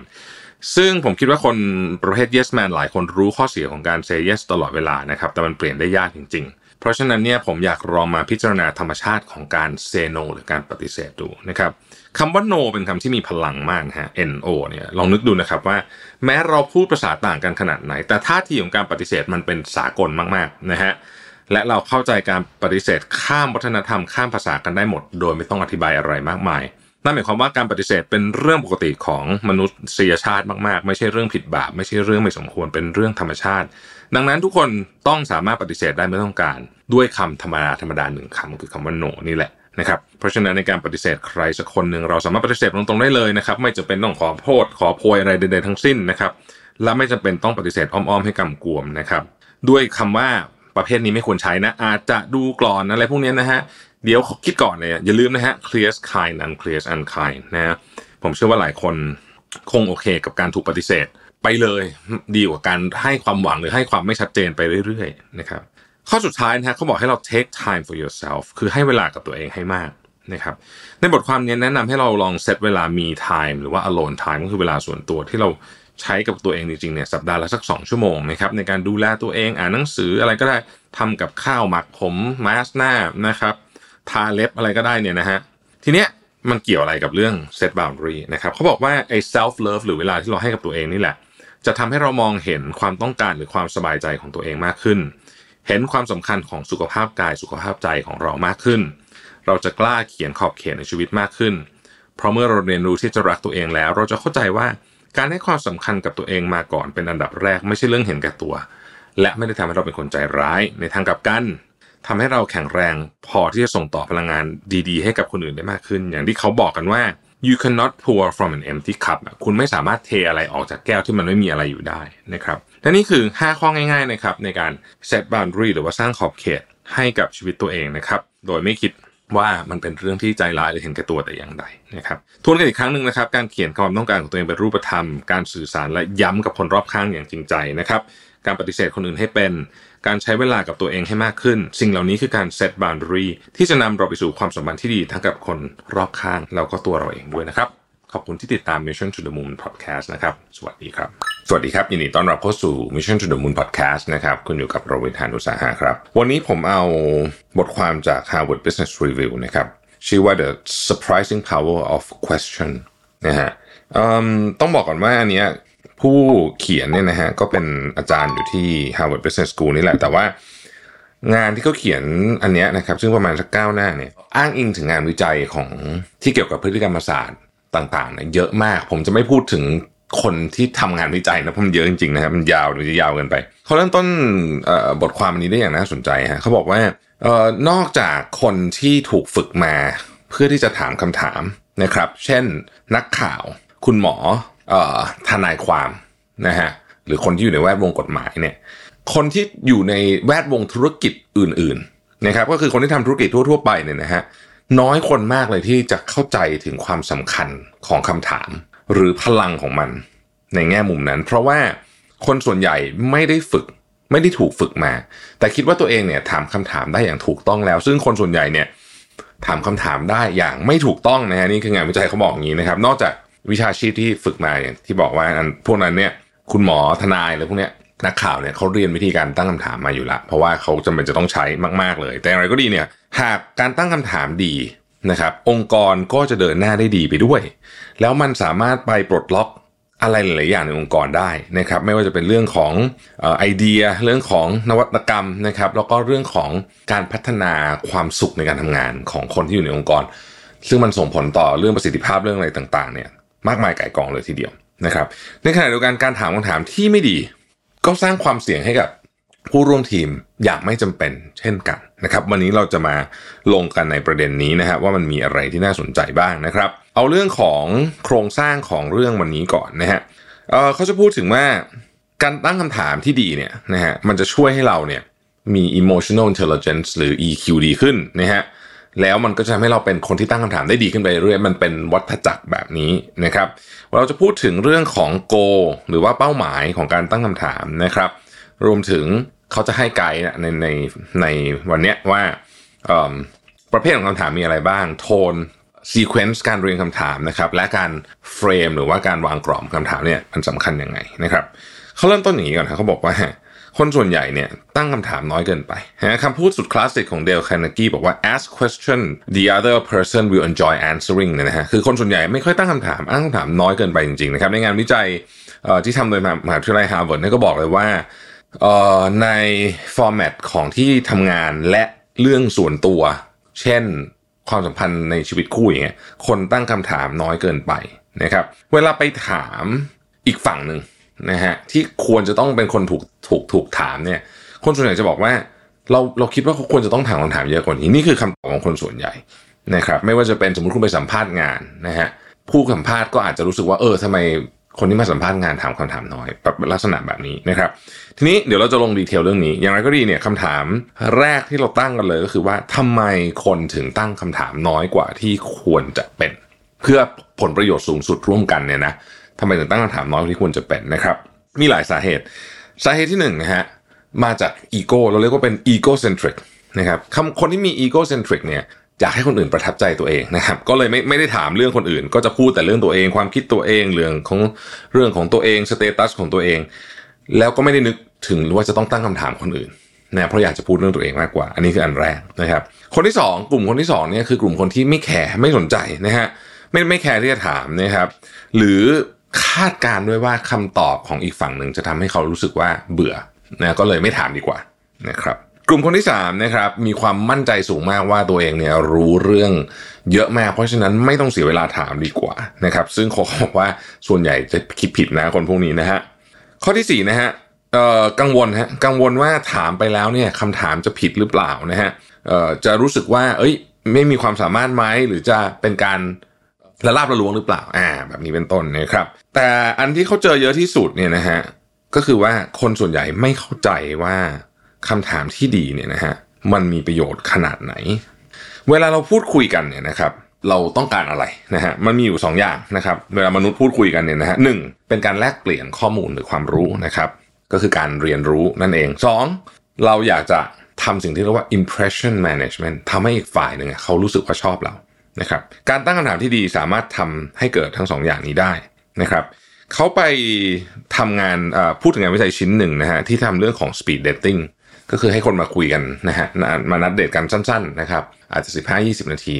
แล้วเขาก็ไปดูกลุ่มที่ถามคำถามกันเยอะ กับกลุ่มที่ถามคำถามกันน้อยนะครับกลุ่มที่ถามคำถามกันเยอะก็คือ อย่างน้อย 9คำถามใน 15 นาที กลุ่มที่ถามน้อยคือไม่ถึง 4คำถามใน 15 นาทีเนี่ยชัดเจนเลยว่ากลุ่มที่ถามคำถามกันเยอะเนี่ยมีโอกาสที่จะสานความสัมพันธ์กันต่อได้มากขึ้นนะครับแล้วเขาพบว่าการถามคำถามคู่เดทที่เจอกันแรกๆเนี่ยมากขึ้นหนึ่งคำถามหนึ่งถึงสองคำถามเนี่ยมีโอกาสที่จะมีเดทต่อไปเนี่ยเพิ่มขึ้นถึง 10%เลยทีเดียวนะครับเพราะนี้เขาบอกว่าคำถามเนี่ยเป็นของที่ส่งพลังมากนะฮะแล้วก็คนส่วนใหญ่เนี่ย ไม่ได้นึกถึงประเด็นนี้ไป ก็อะเมื่อกี้พูดเรื่องเดทคราวนี้มาพูดเรื่องสัมภาษณ์งานนะครับ การสัมภาษณ์งานเนี่ยนะฮะเขาไปถามคนที่เป็นผู้สัมภาษณ์ก็คือตัวองค์กรนะฮะบอกว่าเขาเนี่ยตัวองค์กรส่วนใหญ่เนี่ยนะครับชอบแคนดิเดตที่ไม่ได้มาเอาแต่มาเล่าเรื่องตัวเอง แต่ยังสนใจด้วยว่าและสนใจที่จะถามตั้งคำถามกลับกับคนที่สัมภาษณ์ คือผู้ผู้สัมภาษณ์ไม่ใช่ผู้ถูกสัมภาษณ์นะผู้สัมภาษณ์เนี่ย เขาชอบเวลามีคนตั้งคำถามกลับนะครับ มีอยู่คำถามหนึ่งที่พวกแคนดิเดตถ้าถามแล้วเนี่ยจะดูดีมากเลยนะ อันนี้คือเขาเขียนมาเลยเขาบอกว่า what am I not asking you that I should คือสมมุติว่าผมไปสัมภาษณ์งาน แล้วผมถามคำถามว่า เอ้พี่ครับผมมีอะไรมีอะไรที่ผมควรจะถามพี่แต่ผมยังไม่ได้ถามหรือเปล่า เพราะคำถามเนี่ยเซอร์ไพรส์มากว่าผู้สัมภาษณ์ชอบนะฮะในนี้เขาเขียนไว้นะครับ โอเคนะฮะทีนี้แน่นอนนะฮะว่าการตั้งคำถามเนี่ยนะครับมันเป็นเรื่องเกี่ยวกับการทำให้เราเหมือนกับเชื่อมโยงกับอีกฝ่ายหนึ่งได้มากขึ้นนะครับในงานวิจัยอีกชิ้นหนึ่งเนี่ยเขาก็พูดถึงว่าเอ๊ะแล้วมันมันมีจุดตัดหรือเปล่านะครับคือเขาบอกว่าแน่นอนการพูดเยอะเกินไปถามเยอะเกินไป ก็ไม่ดีมันเหมือนกับการสืบสวนนะครับ เพราะฉะนั้นเขาก็เลยไปเอาถามน้อยทั้งคู่ ฝั่งหนึ่งถามน้อยฝั่งนึงถามมากถามมากทั้งคู่นะครับแล้วมาดูผลว่า เออ ถ้าเป็นแบบนี้แล้วเนี่ยผลของมันเนี่ยจะออกมาเป็นยังไงนะครับเขาค้นพบว่าคำถามเยอะดีกว่าคำถามน้อย แต่ไม่เสมอไปนะครับขึ้นอยู่กับวิธีการเรียงคำถามด้วยนะครับและเป้าหมายของคำถามนั้นๆนะครับเป้าหมายของคำถามหรือว่า conversation goals เนี่ยนะฮะเป้าหมายของการพูดคุยสนทนาเนี่ยมันจะมี 2 แบบนะครับอันแรกเนี่ยเราเรียกว่าเป้าหมายแบบ competitive นะฮะอันที่2เนี่ยเราเรียกว่าเป้าหมายแบบ cooperative คือร่วมมืออันแรกแข่งขัน อันที่ 2 ร่วมมือเดี๋ยวผมจะลงดีเทลให้นะฮะแต่ก่อนจะไปถึงตรงนั้นเนี่ยเรามาพูดถึงก่อนว่าลักษณะของคำถามเนี่ยนะครับมันมีอะไรบ้างประเภทของคำถามนะเราเมื่อกี้คุยว่าจะคุยเรื่องประเภทของคำถามคำถามเนี่ยมันมีอยู่ 4 ประเภทฮะอันที่1เนี่ยเขาเรียกว่าเป็น introductory question หรือคำถามเชิงแนะนำเช่น ถามถึงคุณทำงานอะไรนะคำถามที่ 2 เรียกว่า mirror question นะครับ mirror question เนี่ยก็ ก็เป็นคำถามแบบที่เราตอบสมมติว่า I'm fine thank you how are you อะไรแบบนี้นะคันนี้คือเขาถามว่าเราสบายดีไหมแล้วก็ตอบว่าสบายดีแล้วก็ถามกลับนี่เป็น mirror question นะครับ อีกอันนึงเรียกว่า full switch question คือเปลี่ยนหัวข้อไปเลยนะฮะ สุดท้าย follow up question หรือว่าคำถามต่อเนื่องคำถามต่อเนื่องเนี่ยคือสิ่งที่ทรงพลังที่สุดนะครับมีพลังพิเศษเขาใช้คำนี้เลยนะ เพราะว่าคำถามต่อเนื่องเนี่ยมันเป็นการส่งสัญญาณในระดับจิตใต้สำนึกเลย ให้อีกฝั่งหนึ่งเนี่ยรู้ว่า เอ้ย เราหนึ่งฟัง เพราะว่าถ้าเกิดคุณไม่ฟังคุณถามต่อเนื่องไม่ได้สองคุณแคร์ที่จะถามต่อ แล้วคุณอยากจะรู้เพิ่มเติมนะครับ ดังนั้นเนี่ยคนที่เขามีคำถามต่อเนื่องเขาก็จะรู้สึกว่าได้รับการเคารพนะฮะแล้วก็ได้รับการฟัง คนที่ถามคำถามต่อเนื่องเก่งมากๆเลยคือจิตแพทย์นะซึ่งแน่นอนเราเพราะว่าอันนั้นเป็นอาชีพเขาเลยเนี่ยนะฮะเพราะฉะนั้นเวลาเราคุยกับใครก็ตามเนี่ยลองตั้งคำถามแบบต่อเนื่องดูเขาตอบมาเราฟังเสร็จเราถามต่อจากคาตอบของเขานะครับ มีอันหนึ่งประเภทของคำถามที่เรียกว่าเป็น open หรือ close ก็คือคำถามแบบปลายเปิดหรือปลายปิดนะครับเขาบอกอันเนี้ยน่าสนใจ เพราะว่ามันขึ้นอยู่ว่าคุณจะถามไปทำอะไรนะฮะถ้าเกิดเป็นลักษณะของการใช้คำว่าคุณต้องมีการสืบสวนนะนะฮะคำถามปลายปิดจะดีกว่า เพราะว่าคำถามปลายเปิดเนี่ยมันปล่อยให้คนเนี่ยสามารถดิ้นได้นะครับ สามารถดิ้นได้นะครับ สมมุติว่าคุณเนี่ยกำลังเจรจาต่อรองอย่างเข้มข้นนะครับ แล้วคุณถามคำถามปลายเปิดเนี่ยอีกฝั่งหนึ่งก็อาจจะตอบมาแบบกำกวม แล้วก็เดี๋ยวครั้งต่อไปก็เอาอันนี้เป็นข้ออ้างในการคล้าย ๆ กับว่า เป็นข้อยกเว้นนะฮะหรือว่าพลิกลิ้นได้นะฮะแต่คำถามปลายปิดมันจะช่วยเรื่องนี้ได้ สิ่งที่น่าสนใจเกี่ยวกับคำถามปลายปิด ก็คือคุณต้องระวังคำตอบของคำถามปลายปิดนะครับเหตุผลคืออย่างนี้ฮะมันมีงานวิจัยอีกชิ้นหนึ่งที่เขาพูดถึงเขาบอกว่าเขาไปถามผู้ปกครองนะครับ โดย กลุ่มเดียวกันเนี่ยนะฮะครั้งแรกให้ choice มาสมมุติมีสีเลือกมีสีตัวเลือกนะครับถามว่า what is the most important thing for children to prepare um, what is the most the most important thing for children to prepare them in life คือคุณต้องการจะให้ลูกคุณเนี่ยเตรียมตัวอะไรสำหรับลูกคุณที่จะเติบโตขึ้นมานะครับ 60%ของผู้ปกครองตอบว่า to think for themselves สามารถคิดเองได้นะครับ แต่ปรากฏว่าถ้าเกิดว่าถามคำถามเดิม แต่เป็นลักษณะปลายเปิดเนี่ยมีคนตอบคำถามแนวแนวว่า think for themselves คำตอบแบบนี้นะฮะแค่ห้าเปอร์เซ็นต์เองแปลว่าการบีบคำตอบโดยการให้ช้อยส์หรืออะไรแบบนี้เนี่ยมันมีโอกาสสูงมากที่จะทำให้คำตอบเนี่ยมันไปในทิศทางในทิศทางหนึ่ง และไม่ได้ต่างกันน้อยๆ อันนี้คือ 60%กับ 5%นะครับอย่างไรก็ดีอย่างที่บอกนะฮะในการเซตติ้งลักษณะที่เป็นการต้องเจรจาเข้มข้นต้องสืบสวนต้องอะไรแบบนี้เนี่ยคำถามปลายปิดอาจจะดีกว่าเพื่อไม่ให้มันดิ้นมากเกินไปนักนะครับ และสิ่งหนึ่งในนี้ที่เขาใช้หลายอันมาแล้วผมชอบมากเลยเนี่ยนะฮะพราะเป็นอันที่ผมจะนำไปใช้แน่นอนเขาบอกว่าเวลาถามคำถามแล้วคุณต้องการให้คนตอบความจริง หรือคนมีแนวโน้มจะโกหกน้อยกว่าเนี่ยให้ถามคำถามที่เป็น pessimistic assumption อ่า อันนี้เป็นงานวิจัยเลยนะครับที่วอร์ตันนะฮะ บอกว่าคำถามที่ทำให้คนตอบโกหกน้อยกว่า คือคำถามที่เป็นลบ โหฟังดูแล้วแปลกใช่ไหมอะเดี๋ยวผมจะเล่าให้ฟังนะครับ สมมตินะฮะเขาบอกว่า this business will need some new equipment soon correct ธุรกิจนี้เดี๋ยวจะต้องการเครื่องจักรใหม่ถูกต้องไหม อันนี้คือคำถามลักษณะเชิงลบนะฮะ คือมันมองไปในแนวทางลบนะครับ เปรียบเทียบกับว่าคำถามเชิงบวกคือ the equipment is in good working order right คือเครื่องจักรมันทำงานได้ดีอยู่ใช่ไหมนะครับคำถามเชิงลบเนี่ยจะได้ความจริงมากกว่านะฮะ ทีนี้นะครับมันก็จะมีคำถามอีกประเภทหนึ่ง นะที่คุณถามตรงๆ เขาจะไม่ไม่ค่อยมีใครอยากตอบเป็นคำถามประเภทที่เซนซิทีฟนะครับเช่นคำถามว่าคุณจะโกงภาษีหรือเปล่าสมมตินะฮะสมมตินะฮะเขาบอกว่าคำถามแบบนี้เนี่ยคุณไปถามตรงๆไม่ได้หรอก เพราะว่าหรือหรือคุณจะเมาแล้วขับรถไหมเนี่ยคุณถามตรงเนี่ยไม่มีใครตอบหรอก แต่ว่ามันจะต้องเป็นการเปรียบเปรยเช่น ให้คะแนนเป็นสเกลว่าคุณคิดว่า ค่าความผิดทางศีลธรรมของเรื่องต่อไปนี้มีคะแนนเท่าไหร่อะไรเงี้ยแล้วพอมาดูเปรียบเทียบกันหลาย ๆ คนเราก็จะเริ่มเห็นว่าเฮ้ยใครดูแล้วมีแนวโน้มที่จะเมาขับรถมากกว่ากันสมมตินะฮะอันต่อมาก็คือเรื่องของ sequence นะครับหรือว่าการเรียงลำดับนะฮะการเรียงลำดับเนี่ยมี 2 แนวเลยนะฮะหนึ่งถ้าเป็นแนวทางที่แบบดุดัน คือสมมุติว่าตำรวจสอบสวนผู้ร้ายนะฮะหรือทนายซักค้านเนี่ยควรโยนคำถามที่เข้มข้นไปก่อน เข้มข้นที่สุดไปก่อน แล้วลดระดับความเข้มข้นลงนะครับทำแบบนี้อีกฝั่งหนึ่งมีแนวโน้มที่จะคุยกับเราหรือว่าเปิดใจกับเรามากขึ้น ยกตัวอย่างเช่น สมมติตั้งคำถามแบบนี้เลยว่าคุณเคยมีความจินตนาการที่อยากจะทำร้ายใครไหมอะไรอย่างเงี้ยนะฮะสมมตินี่เป็นคำถามที่ที่ถือว่าระดับดีกรีสูงนะครับทีเนี้ยคำถามต่อมาก็จะถามว่า คุณเคย โทรมาลาป่วย แต่จริงแล้วคุณไม่ได้ป่วยไหมเป็นแบบป่วยการเมืองไหมนะฮะแนวโน้มว่าเขาจะตอบคำถามที่2เนี่ยอย่างตรงไปตรงมาหรือว่าเปิดมากขึ้นเนี่ยมีมากกว่า ในกรณีที่ต้องอยู่ในเซตติ้งแบบนี้นะครับลักษณะแบบนี้เข้มก่อนค่อยอ่อนลงมา นี่คือการทำแบบสืบสวนนะฮะหรือว่าอะไรที่มันเป็นของที่คุยยากในทางกับการถ้าเกิดว่าเป้าหมายของการคุยเนี่ยคือการสร้างความสัมพันธ์ต้องทำตรงกันข้ามนะฮะต้องเริ่มต้นจากคำถามที่เซนซิทีฟน้อยๆ ก่อนนะครับ แล้วค่อยๆไล่ลำดับขึ้นไป อันเนี้ยความสัมพันธ์จะดีกว่านะฮะโทนเสียงเราเป็นยังไงบ้างสำคัญมากนะโทนเสียงนะครับเขาบอกว่างานวิจัยมากมายออกมาเหมือนกันหมดก็คือว่าโทนเสียงที่ไม่ไม่ไม่ซีเรียสไม่เป็นทางการมาก ช่วยให้คนอยากจะตอบคำถามมากกว่านะครับอย่างไรก็ดีเนี่ยนะฮะมันไม่ใช่แค่โทนเสียงนะมันมีหลายประเด็นที่น่าสนใจก็คือ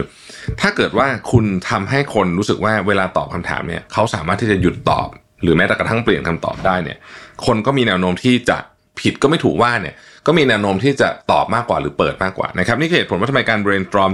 brainstorm ที่ดีในเซสชันต่างๆ ที่เวลาเวลาเราเรียนมานะทำดีไซน์ thinking เนี่ยเขาเลยบอกว่าคุณเวลาใครแปะโพสิตลงไปเนี่ยห้ามไป judge ไอ้สิ่งที่เขาแปะลงไปเด็ดขาดนะครับแล้วก็การเขียนอะไรบนกระดานเนี่ยเรารู้สึกว่าเขียนเสร็จเดี๋ยวก็ลบทิ้งได้ อย่างนี้เราก็จะอยากจะเปิดไอเดียมากขึ้นนะครับมีงานวิจัยอันหนึ่งที่พูดถึงเรื่องของการเป็น telesales นะฮะเป็น B2B telesales นะครับว่าคนที่สามารถปิดการขายได้ แตกต่างจากคนที่ไม่สามารถปิดการขายได้หรือเซลล์ที่มียอดขายที่ดีกับยอดขายที่ไม่ดีเนี่ยพูดในแง่คำถามนี้ต่างกันยังไงนะครับเขาไปศึกษาการโทร 5 0 0 0 0 5 0 0 0 0 conversation นะแล้วก็เอาตัวอย่างควบคุมทั้งหมดไม่ว่าจะเป็นคนโทรว่าเป็นผู้หญิงผู้ชายสำเนียงอะไรเนี่ยเอาออกไปก่อนนะคือควบคุมพวกนั้นหมดเนี่ยเขาค้นพบว่า สิ่งที่น่าสนใจก็คือว่าจำนวนคำถามที่ทำให้เกิดการปิดการขายได้มากที่สุดเนี่ยอยู่ระหว่าง 11ถึง14คำถามมากกว่านั้นไม่ดี น้อยกว่านั้นไม่ดีนะครับและสิ่งที่สำคัญก็คือคำถามที่เกี่ยวข้องกับการขายเนี่ยนักขายที่ขายเก่งจะกระจายคำถามผสมกับคำถามทั่วไป คือไม่ได้ไม่ได้อัดหนักมาก แต่คนที่ขายไม่เก่งเนี่ยจะไปอัดคำถามที่เกี่ยวข้องกับการขายหรืออยากจะขายของมากเนี่ยในช่วงแรก คนถูกถามจะมีความรู้สึกเหมือนถูกสอบสวนอยู่อะไรแบบนี้เป็นต้นนะครับ เพราะฉะนั้นวิธีการเรียนคำถามซีเควนซ์ของมันเนี่ยจึงสำคัญมาก ใครอยากดูนะมันมีเว็บไซต์ชื่อกอง .io gong นะครับแล้วก็ .io เนี่ยเขาก็จะมีข้อมูลเกี่ยวกับเรื่องนี้อยู่นะฮะลองเข้าไปดูได้ เมื่อกี้ผมบอกไปว่าเป้าหมายของการพูดคุยเรื่องสำคัญมากถูกไหมฮะอ่าเราจะมาพูดกันในประเด็นนี้นะครับ conversation ประเภทที่หนึ่งคือ competitive conversation การพูดคุยในเชิงที่มีการแข่งขัน นะฮะอาจจะเป็นการเนี่ยสืบสวนการเจรจาอะไรพวกนี้ก็ได้นะครับ ถ้าคุณเป็นคนถาม ความท้าทายของเรื่องนี้ก็คือว่า ถ้าคุณเป็นคนถามเนี่ยความท้าทายคืออีกฝั่งหนึ่งเขาจะมีแนวโน้มที่จะไม่บอกสิ่งที่คุณอยากรู้หรือ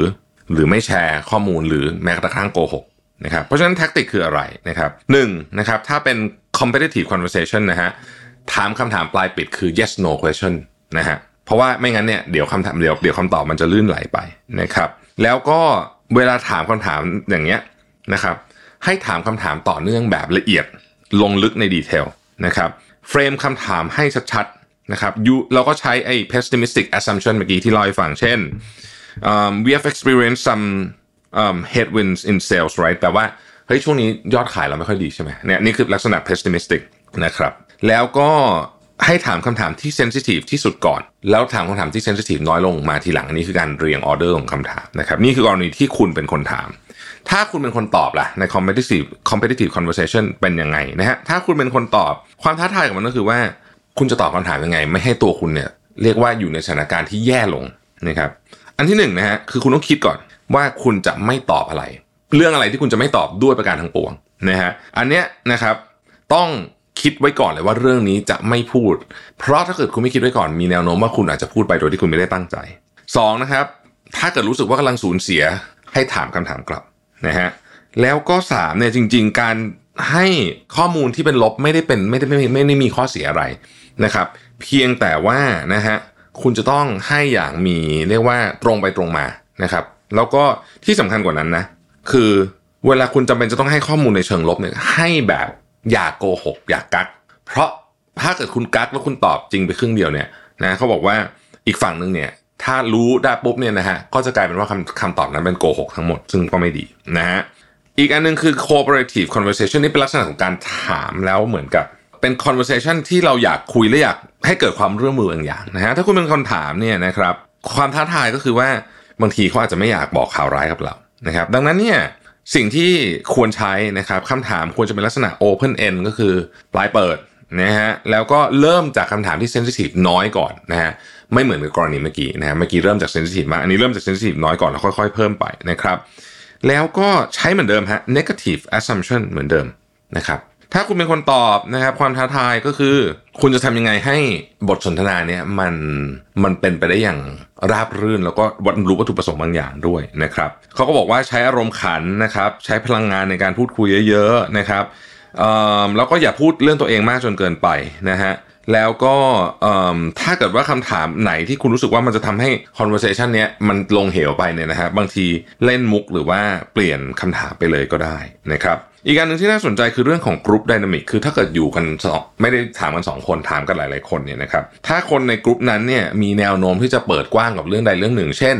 อะมีคนบอกว่าอะวันนี้เราคนถามคนในกลุ่มมาแล้ว วันนี้คนทุกคนพร้อมที่จะแชร์สมมตินะคนอื่นก็จะแชร์เพิ่มขึ้นด้วย อันนี้ก็มีงานรีเสิร์ชมาเช่นกันนะครับเพราะฉะนั้นกลุ่ม dynamic ก็เป็นเรื่องสำคัญ คือ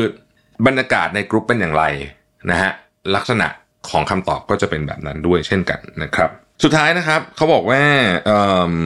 การเรียนรู้เรื่องนี้สี่เรื่องที่เราพูดคุยกันมาเนี่ยนะครับก็คือ type นะลักษณะของคำถามนะครับ tone นะฮะ sequence และ framing เนี่ย นะครับ ถ้าคุณฝึกใช้อย่างจริงจังนะฮะคุณจะเป็นหัวหน้าทีมที่ดี ลูกน้องจะรัก แล้วงานก็จะดีขึ้นอย่างมากมายนะครับ ในองค์กรก็จะมีประสิทธิภาพเพิ่มขึ้นอย่างมีนัยยะสำคัญ เพราะฉะนั้นการฝึกตั้งคำถาม จึงเป็นเรื่องที่ควรค่าแก่การลงทุนอย่างมากนะครับ ขอบคุณที่ติดตาม Mission to the Moon นะครับ แล้วเราพบกันใหม่พรุ่งนี้ สวัสดีครับ สวัสดีครับ ยินดีต้อนรับเข้าสู่ Mission to the Moon Podcast นะครับ คุณอยู่กับรวิทย์หานุสาหะครับ เรื่องของเราในวันนี้นะฮะ จะเป็นเรื่องของทำไมคนเราถึงรู้สึกเป็นทุกข์เมื่อเราแสวงหาความสมบูรณ์แบบนะฮะ คือคือช่วงนี้ผมเจอเคสเนี่ยเยอะที่แบบเป็นเพื่อนๆกันนี่แหละมาคุยกันว่าแบบของไม่เป็นไปตามแผนเลยเป็นง่างหงุดหงิดมาก แล้วก็บางคนแก้ปัญหาด้วยการ ด้วยการใส่ทรัพยากรไม่ว่าจะเป็นเงินหรือเวลาเข้าไปจำนวนมหาศาลแล้วมันก็แก้ไม่ได้อยู่ดีนะฮะซึ่งถ้ามันนานๆมีทีผมว่าโอเค แต่ว่าบางคนซึ่งเป๊ะจัดนะฮะข้อผิดพลาดเล็กๆน้อยๆเนี่ยนะฮะเช่นแบบใส่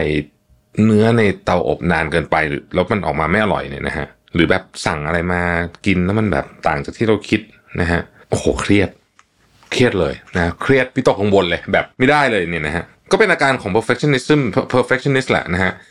แต่ว่าผมคิดว่าทุกอย่างเนี่ยมันต้องพอดี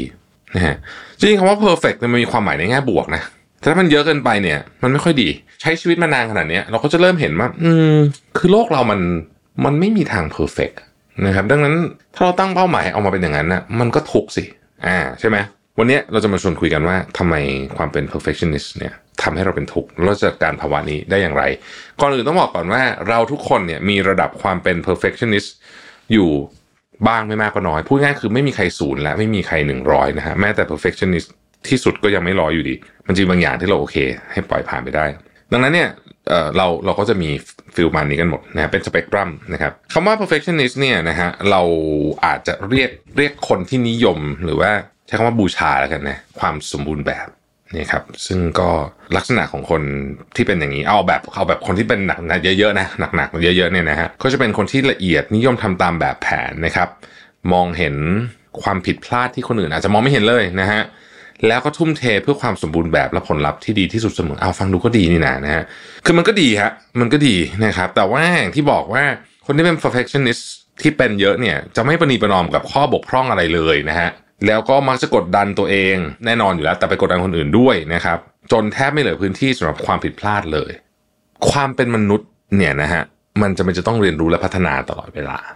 นะครับเพราะฉะนั้นถ้าหวังว่าณ moment ใด moment หนึ่งเราจะ perfect เลยเนี่ยมันก็จะมีความเครียดความทุกข์เกิดขึ้นนะครับมาเข้าใจกันก่อนว่าอาการ perfectionist เนี่ยไม่ได้เป็นอาการทางจิตหรืออะไรนะฮะไม่ใช่แบบนั้นนะครับ มันเป็นแนวคิดที่ มันเริ่มต้นมาจากความต้องการการยอมรับทางสังคมก่อน โดยคนที่มีภาวะนี้อาจจะได้รับคำชมในวัยเด็กนะฮะบ่อยๆ แล้วก็อาจจะเป็นเด็กที่เก่งมากด้วยนะฮะคือตอนนี้ถ้าเราศึกษาเรื่องที่เกี่ยวข้องกับพฤติกรรมสารเราจะพบว่าหลายอย่างที่เราทำตอนโตเนี่ยมันย้อนหลังกลับไปถึงวัยเด็กได้ทั้งสิ้นเลยนะครับกรณีนี้ก็เช่นเดียวกัน หลายคนเนี่ยเป็นเด็กที่แบบ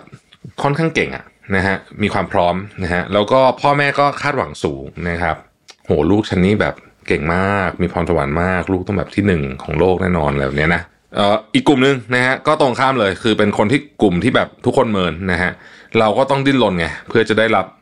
คำชมจากคนรอบตัวนะครับ ทีนี้เรามาเช็คกันดีกว่าว่าเราเป็น perfectionist หรือเปล่า ผมเอามาจาก nine sign you are perfectionist and that's not a good thing เขาเขียนไว้อย่างนั้น ข้อแรกนะครับ คุณคาดหวังความสมบูรณ์แบบจากทุกคนนะฮะอย่างที่ผมเกินไปนะครับ คนที่มีภาวะเนี่ยไม่ได้คาดหวังความสมบูรณ์แบบจากแค่ตัวเองนะแต่คาดหวังว่าทุกคนจะต้องทำตามมาตรฐานเขาได้อีกด้วยนะครับ ซึ่งมันก็อาจจะส่งผลต่อความสัมพันธ์กับคนรอบตัวได้นะฮะแล้วผมเชื่อว่าอาการเนี้ยถ้าเป็นคนรักกันนะมันจะพัฒนาไปสู่ toxic relationship ถ้าเป็นเพื่อนกันก็ก็อาจจะ toxic ได้นะฮะมนุษย์เรามันต้องมีพื้นที่ที่เหลือสำหรับความผิดพลาดได้บ้าง แล้วบางทีมันต้องหัวเราะกับมันบ้างด้วยซ้ำสัญญาณข้อที่ 2 ครับ คุณมีแนวโน้มจะทำงานไม่ทัน deadline เอาเฮ้ยเป็น perfectionist แล้วส่งงานไม่ทันเนี่ยนะคืออย่างนี้ฮะคนที่เป็น perfectionist เนี่ยมีจะมีความใส่ใจเรื่องรายละเอียดเยอะ จนบางทีมากเกินไป และไปโฟกัสในจุดที่มันไม่ได้สำคัญมากนะครับเกิดพฤติกรรมแก้แล้วแก้อีกไม่จบไม่สิ้นสักทีนะครับเพราะยังเห็นว่างานของตัวเองเนี่ยยังไม่ดีพอนะครับแล้วก็ทำให้เกิดปัญหาส่งงานไม่ทัน deadline นะครับ และถ้างานของพวกเขาต้องส่งต่อคนอื่นทำด้วยเนี่ย จุดนี้อันตราย เพราะว่า deadline ของคนหนึ่งไม่เสร็จมันก็หมายถึง deadline ของทีมก็มีแนวโน้มจะไม่เสร็จไปด้วยนะครับสัญญาณที่3ฮะคุณมองว่าความผิดพลาดเกิดขึ้น เพราะว่าตรวจทานไม่ดีพอ หรือว่าเกิดขึ้นจากความสะเพร่านั่นเองนะฮะเมื่อเกิดข้อผิดพลาดขึ้นเนี่ย perfectionist จะไม่มองมันเป็นโอกาสในการเรียนรู้ หรืออะไรอย่างเงี้ยจะมองว่าเฮ้ยสมมติว่าตัวเองก่อนนะสมมติตัวเองผิดพลาดเนี่ย เราปล่อยให้มันพลาดอย่างนี้ได้ไงนะใช้ถ้อยคำรุนแรงกับตัวเองนะครับ ถ้าเป็นคนอื่นก็จะสาดด่าสาดเสียเทเสีย แล้วก็ไม่ยอมให้อภัยตัวเองกับความผิดพลาดที่เกิดขึ้น ไม่ยอมให้อภัยคนอื่นกับความผิดพลาดเกิดขึ้นนะครับ แม้มันอาจจะเป็นเรื่องที่ไม่ได้ใหญ่โตมโหฬารขนาดนั้นก็ได้นะฮะแล้วผมแถมไปนิดนึงว่า คนที่เป็น perfectionist เนี่ยมีมีแนวโน้มจะทำสิ่งที่เรียกว่า blow things out of proportion คือเรื่องมันใหญ่ประมาณสเกลสองนะฮะ พี่โวยวายเหมือนสเกลสิบอ่าอันนี้เป็นลักษณะอีกอันหนึ่งนะครับ ข้อที่สี่นะฮะคุณพยายามปกปิดข้อผิดพลาดฝังกลบไว้นะครับ perfectionist เนี่ยอยากให้ทุกคนรู้สึกว่า เฮ้ย ชีวิตฉันเนี่ยมีแต่ด้านสวยหรู งานฉันมีแต่ด้านเป๊ะ เพราะฉะนั้นเวลามีข้อผิดพลาดเกิดขึ้น แนวโน้มก็คือว่าจะยังไม่ยอมรับจนนอกจากกระทั่งมันไม่ไหวแล้วจริงๆนะครับ ซึ่งอันนี้มันส่งผลเสียมากเลยในการทำงาน เพราะว่าคุณลองนึกภาพนะ ลูกน้องคุณทำงานผิดแล้วหมกไว้ นะครับการหมกไว้เนี่ยวันแรกปัญหาระดับของปัญหาเนี่ยอยู่ที่เบอร์หนึ่งแต่แน่นอนฮะไอของพวกนี้เวลาถูกหมกไว้เนี่ยยิ่งนานวันเข้ามันยิ่งใหญ่ขึ้นใหญ่ขึ้นเหมือนแผลที่ไม่ได้รักษานะฮะจนมันกลายเป็นปัญหาระดับ 10 เฉยเลย ทั้งนั้นที่จริงวันนั้นเนี่ยถ้าบอกมากันก็แก้กันไปจบแล้วไม่มีอะไรนะครับถ้าเกิดเป็น perfectionist ในเชิงของคนทั่วๆไปนะฮะมันจะเกิดปัญหานี้ ฉันต้องมี picture perfect ของทุกอย่าง ชุดต้องดีรถต้องสวยนะครับทุกอย่างต้องดีหมดเนี่ยมันก็มีแนวโน้มว่า อาจจะสร้างหนี้โดยไม่จาเป็นเป็นต้นนะครับ จากข้อ 4 มันก็จะทำให้เกิดข้อ 5 ขึ้นก็คือคุณหลีกเลี่ยงที่จะทำพลาด พยายามหลีกเลี่ยงที่ทำพลาดนะฮะเพราะกลัวความผิดพลาดเนี่ยเราเป็น perfectionist ใช่ไหมเรากลัวความผิดพลาดเนี่ยเราก็พยายามหนีความท้าทาย ไม่ยอมฝึกทักษะใหม่ๆ อะไรพวกนี้ไม่ยอมลองอะไรใหม่ๆนะฮะชอบอยู่ใน safe zone พูดได้เลยว่า perfectionism ทำให้เราอยู่ใน safe zone หรือเป็นกำแพงกั้นเราออกจาก safe zone นะครับชีวิตเราอะ่ะมันก็ผิดตลอดนะฮะวันก่อนผม ขึ้นรถรถเมล์ที่ที่เนี่ยที่อังกฤษเนี่ยนะฮะแล้วก็มันเอาบัตรแตะได้เลยเดี๋ยวนี้สมัยก่อนมันจำไม่ได้ไม่น่าทำได้นะ แต่เดี๋ยวนี้บัตรนี่คือบัตรเครดิตนะไม่ใช่ Oyster นะบัตรเครดิตแตะปุ๊บได้เลยเนี่ยคือพระเจ้าแตะไม่โดนหรืออะไรก็ไม่รู้คือตอนนั้นกำลังเบลออยู่นะฮะแล้วก็ไปนั่งนั่งเสร็จคนรถไม่ออกไอคนนั้นอะ คนขับเดินมาตามแล้วก็ชี้ตอนแรกก็แบบชี้ไข่วางงงนะ จนสักพักหนึ่งชี้แบบยูนั่นแหละไม่ยอมจ่ายเงินนะฮะเฮ้ยแบบเรารู้สึกอายมากนะ แต่ก็แบบ เออ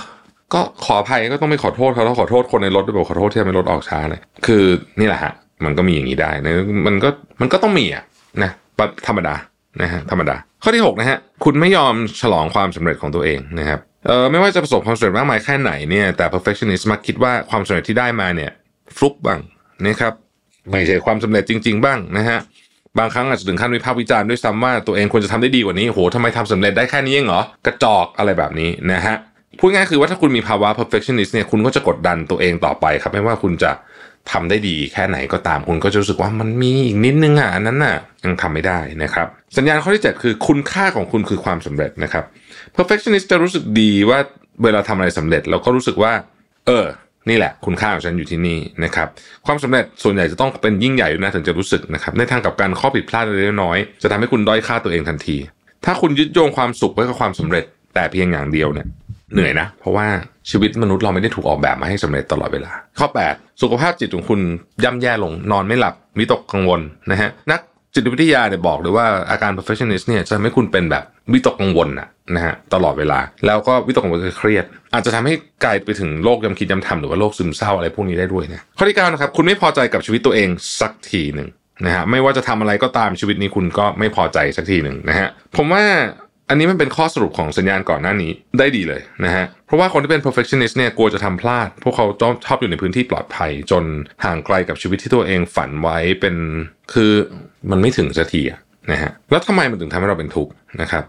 คำตอบง่ายๆคือว่าเพราะความ perfect มันไม่มีอยู่จริงบนโลกนี้ ความเครียดสะสมที่เราต้องการทำให้ทุกอย่างมีความสมบูรณ์แบบเนี่ยมันสะท้อนถึงความไม่มั่นคงในจิตใจของเรานะครับ จนเราต้องแสวงหาความมั่นคง ให้ตัวเองตลอดเวลาไม่ปล่อยตัวเองได้พักเลยนะฮะหรือไม่ปล่อยให้เราสามารถชื่นชมตัวเองอย่างที่ควรจะเป็นได้เลย เมื่อเป็นแบบนี้เราก็จะต้องเหนื่อยกว่า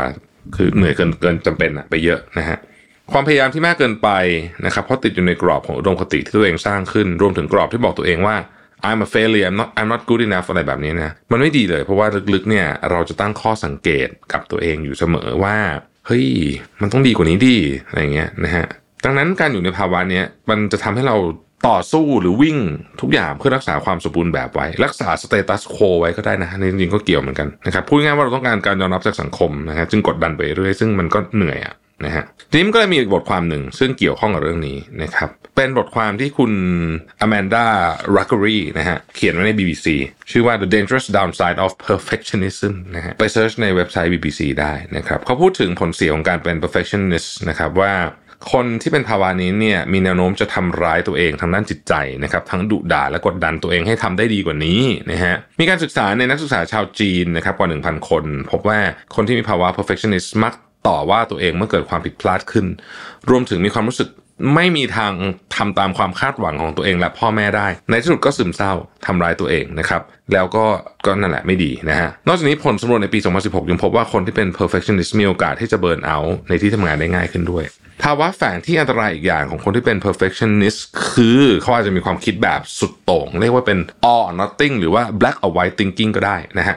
ครับแต่ใช้ได้เหมือนกัน ซึ่งเป็นรูปแบบของการคิดที่ไม่สามารถมองอะไรกลางๆได้ คือโลกนี้ไม่ขาวก็ดำนะฮะ ถ้าทำให้ได้ไม่สมบูรณ์แบบก็ไม่ทำมันเลยดีกว่าอะไรแบบนี้นะครับด้วยรูปแบบการคิดแบบนี้ส่งผลให้คนที่เป็น perfectionist เนี่ยกลายเป็นคนผัดวันประกันพรุ่งไปเลยครับเพราะว่าฉันต้องรอให้ทุกอย่าง condition มัน optimum ก่อนฉันถึงจะทำนะฮะแต่การผัดวันประกันพรุ่งไปเรื่อยเนี่ยมันทำให้เราลึกๆแล้ววิตกกังวลแล้วก็เครียด เมื่อลองมองมุมนี้สำหรับผมเนี่ยนะฮะภาวะ perfectionist เนี่ยจริงๆต้องบอกว่าถ้ามันไปถึงระดับ toxic นะฮะก็คือเกินเกินเหตุไปเนี่ยจะเป็นต้นเหตุแห่งทุกข์นะเออมัน base จากความกลัวนะฮะความกลัวที่จะพลาดความกลัวที่จะไม่ได้รับการยอมรับ ทีนี้ถามว่าจัดการยังไงดีนะครับในเว็บไซต์ของ Harvard Business Review เนี่ยอันนี้เป็นอีกงานอีกชิ้นนะฮะชื่อว่า How to Manage Your Perfectionism นะครับคุณเอริกาไนท์เป็นคนเขียน สรุปสั้นๆเลยนะตามนี้นะฮะจริงๆ บทความนี้มันยาวแต่ว่าเป็นผมสรุปสั้นๆให้ได้นะครับ ข้อแรกครับ ลองบอกตัวเองว่าโอกาสมีราคาและเวลาที่ต้องจ่าย เราถามตัวเองเสมอว่าเราใช้เวลาอย่างคุ้มค่าและฉลาดหรือยังลอง ประเมินผลกระทบของงานว่าเยอะขนาดไหน แล้วเราจะพบว่ามันคงดีกว่าถ้าเราเวลาไปทำงานสำคัญจริง ๆ ไม่ใช่เอาเวลาเหล่านั้นมาทำงานที่สำคัญน้อยกว่า เช่นการแบบต้องทำให้ powerpoint ฉันสวยเป๊ะคำว่าเป๊ะในที่นี้ไม่ใช่ว่าข้อมูลข้อมูลเป๊ะนะข้อมูลนะต้องเป๊ะอยู่แล้ว แต่บางคนเนี่ยโอ้โหตัวอักษรเนี่ยต้องเป๊ะไปหมดนะครับคุณต้องเข้าใจว่ามันไม่มีทางที่คุณจะทำได้ร้อยเปอร์เซ็นต์เป๊ะๆนี่คือไม่นี่ไม่ใช่งานเจรไนถ้าเป็นงานเจรไนเพชร มีเม็ดเดียวในโลกอะไรนั้นว่าไปอย่างนะแต่ว่านี่ไม่ใช่อย่างนั้นนี่คือ powerpoint นะครับ เพราะฉะนั้นเออ มันก็ประมาณนึงแหละนะฮะต้องดีประมาณนึงนะครับ ซึ่งเป็นที่มาของข้อที่2ก็คือว่าบางอย่างต้องปรับมาตรฐานลงบนโลกใบนี้ไม่มีงานสมบูรณ์แบบนะฮะแต่ว่าวิธีการที่จะทำให้คุณสามารถลดอาการนี้ได้เนี่ย ผมค้นพบว่าวิธีนี้ work มาก คือคุณต้องทำงานเป็น draft ฮะ draft ที่1เนี่ยมันแบบเละเทะสุดๆ เวลาผมเขียนหนังสือนี่ดาวที่หนึ่งนี่คือแบบอะไรก็ไม่รู้มี powerpoint มีจดเต็มไปหมดนะฮะ ไม่ต้องสมบูรณ์แบบตั้งแต่ต้น แล้วก็ลองไปให้คนอื่นอ่านดูขอ feedback นะฮะแล้วจะบอกว่า เออเฮ้ยบางอย่างที่เราคิดว่ามันจะเป็นจะต้องเป๊ะมันไม่ต้องก็ได้นี่หว่าคนอื่นไม่เห็นสนใจเลยนะฮะก็ทำให้คุณข้ามไปได้นะครับอีกข้อหนึ่งคือทำ checklist ดูความคืบหน้างานนะฮะ คนที่เป็น perfectionist เนี่ยค่อนข้างต้องการแบบแผนในการทำงานนะครับไม่งั้นพวกเขาจะกังวลมากเลยทีเดียว เพราะฉะนั้นทำเช็คลิสต์จะช่วยคุณอย่างมากว่าเอ้ยมันไปถึงขั้นตอนไหนแล้วนะจะได้ไม่ต้องออกนอกแผนอะไรแบบนี้เป็นต้นนะครับและข้อที่4ครับเผชิญหน้ากับความคิดของตัวเอง คนเป็น perfectionist มักแตกตื่นง่ายนะครับซึ่งสัมพันธ์กับภาวะวิตกกังวลที่อาจจะมีมากกว่าคนทั่วไป ลองปรับแก้วงจรนี้โดยการคุยกับตัวเอง หาให้เจอว่าจริงๆแล้วคุณกลัวอะไรกันแน่ อะไรคือต้นเหตุของปัญหาของคุณนะฮะอย่าเชื่อความรู้สึกแรกของตัวเองนัก ไอสิ่งที่เกิดขึ้นในหัวเนี่ยนะครับลองทบทวนจริงว่ามันเป็นอย่างนั้นจริงหรือเปล่านะฮะเพราะสิ่งที่คุณรู้สึกหรือสิ่งที่คุณคิดเนี่ยมันอาจจะมาจากประสบการณ์ มาจากสิ่งที่เราได้ฟังมาไม่ใช่สิ่งที่เกิดขึ้นตรงหน้าจริง ๆ นะครับ การที่เราเหมือนกับมีเสียงในหัวมาแล้วเราก็ทำให้เราแบบนู่นนี่ต่างๆเนี่ยนะฮะบางทีเนี่ยมันมันทำให้เรากลัวการเผชิญหน้ากับสิ่งใหม่ๆ อีกอันหนึ่งที่ผมคิดว่าควรทำคือลองให้รางวัลตัวเองบ้างนะฮะทำอะไรก็ไม่ดีเลยเนี่ยจริง ๆ ถ้าเรามองจริง ๆ แล้วเนี่ยนะฮะเราก็มาได้ ชีวิตทุกคนอะมันก็มาได้พอสมควรนะจากจุดเริ่มต้นนะครับ มันต้องมีเรื่องสำเร็จบ้างแหละ คนเรา มันต้องมีเรื่องดีๆบ้างนะฮะขอบคุณที่ติดตาม Mission to the Moon นะครับ สวัสดีครับ สวัสดีครับ ยินดีต้อนรับเข้าสู่ Mission to the Moon Podcast นะครับคุณอยู่กับโรบินหานุสาหะครับ วันนี้จะมาชวนคุยกันในหัวข้อการลงทุนที่ดีที่สุดคือการลงทุนในตัวเองนะครับ โอเค ผมเข้าใจว่าหัวข้อเนี้ยฟังดูแล้วมันน่าเบื่อน่าเบื่อแล้วก็ self help สุดๆ เลยเนี่ยนะฮะแต่ว่าต้องบอกจริงๆว่ามันก็เป็นประโยคที่จริงนะนะครับ เพราะว่าคนที่เคยพูดประโยคนี้ไว้เนี่ย เออไม่ใช่แบบใครที่ไหนนะฮะวอร์เรนบัฟเฟตนั่นเองวอร์เรนบัฟเฟตเคยพูดไว้บอกว่า the best investment you can make is in yourself the more you learn the more you earn นะฮะการลงทุนที่ดีที่สุดการลงทุนในตัวเองนะครับ ยิ่งลงทุนมากเท่าไหร่เนี่ยนะครับ เรียนรู้มากเท่าไหร่เนี่ยคุณก็จะมีโอกาสหารายได้มากขึ้นเท่านั้นนั่นเองนะครับ เพราะฉะนั้น การลงทุนจึงเป็นเรื่องสำคัญ และการลงทุนกับตัวเองก็เป็นเรื่องที่สำคัญมากๆ เช่นกันนะครับ ยิ่งคุณเรียนรู้มากผลตอบแทนก็จะยิ่งมากนะครับ แล้วก็ที่สำคัญนะ ไม่มีใครพลากเอาของอันนี้ไปจากคุณได้นะครับ เราดูถึงตอนนี้ก็ได้ ตอนนี้เศรษฐกิจผันผวนปัญหาเยอะแยะเต็มไปหมดในโลกนี้นะครับ disruption ก็เพียบของอย่างก็เกิดขึ้นเร็ว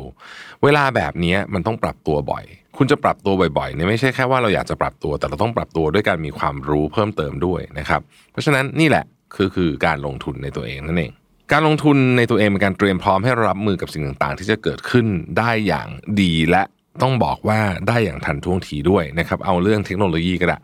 การเข้ามาถึงของ AI เนี่ยนะครับ ซึ่งตอนนี้ก็เป็นธีมหลักที่เราพูดถึงกันค่อนข้างบ่อยเนี่ยนะฮะ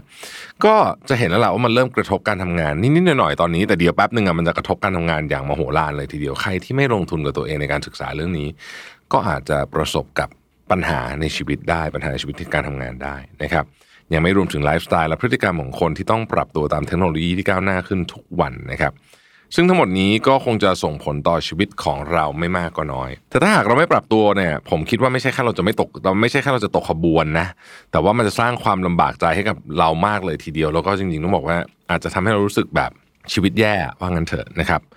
ในมุมมองของผมนะครับการลงทุนในตัวเองเป็น skill อย่างหนึ่งนะครับเป็น skill หรือเป็นทักษะนะครับถ้าเป็นทักษะมันก็ต้องฝึกฝนได้นะครับ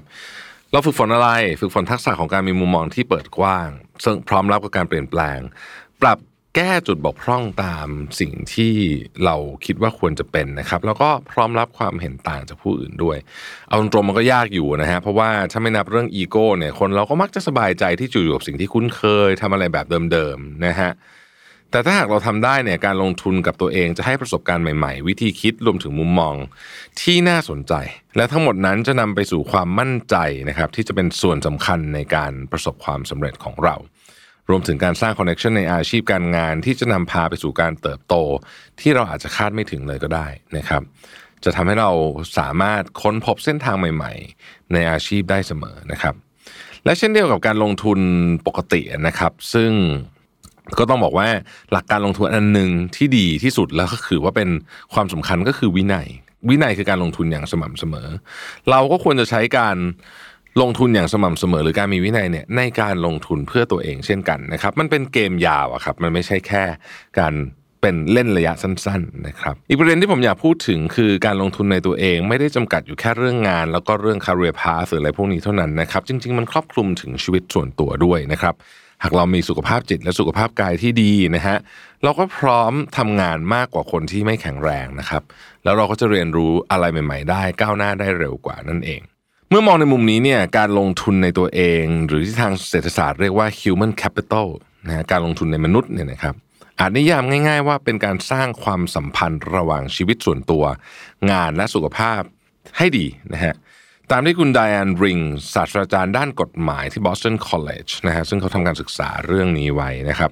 น่าสนใจทีเดียวนะคำถามการลงทุนในตัวเองเนี่ยมันจะคุ้มค่าเสมอไปจริงหรือเปล่า นะฮะนี่คือคำถามนะครับ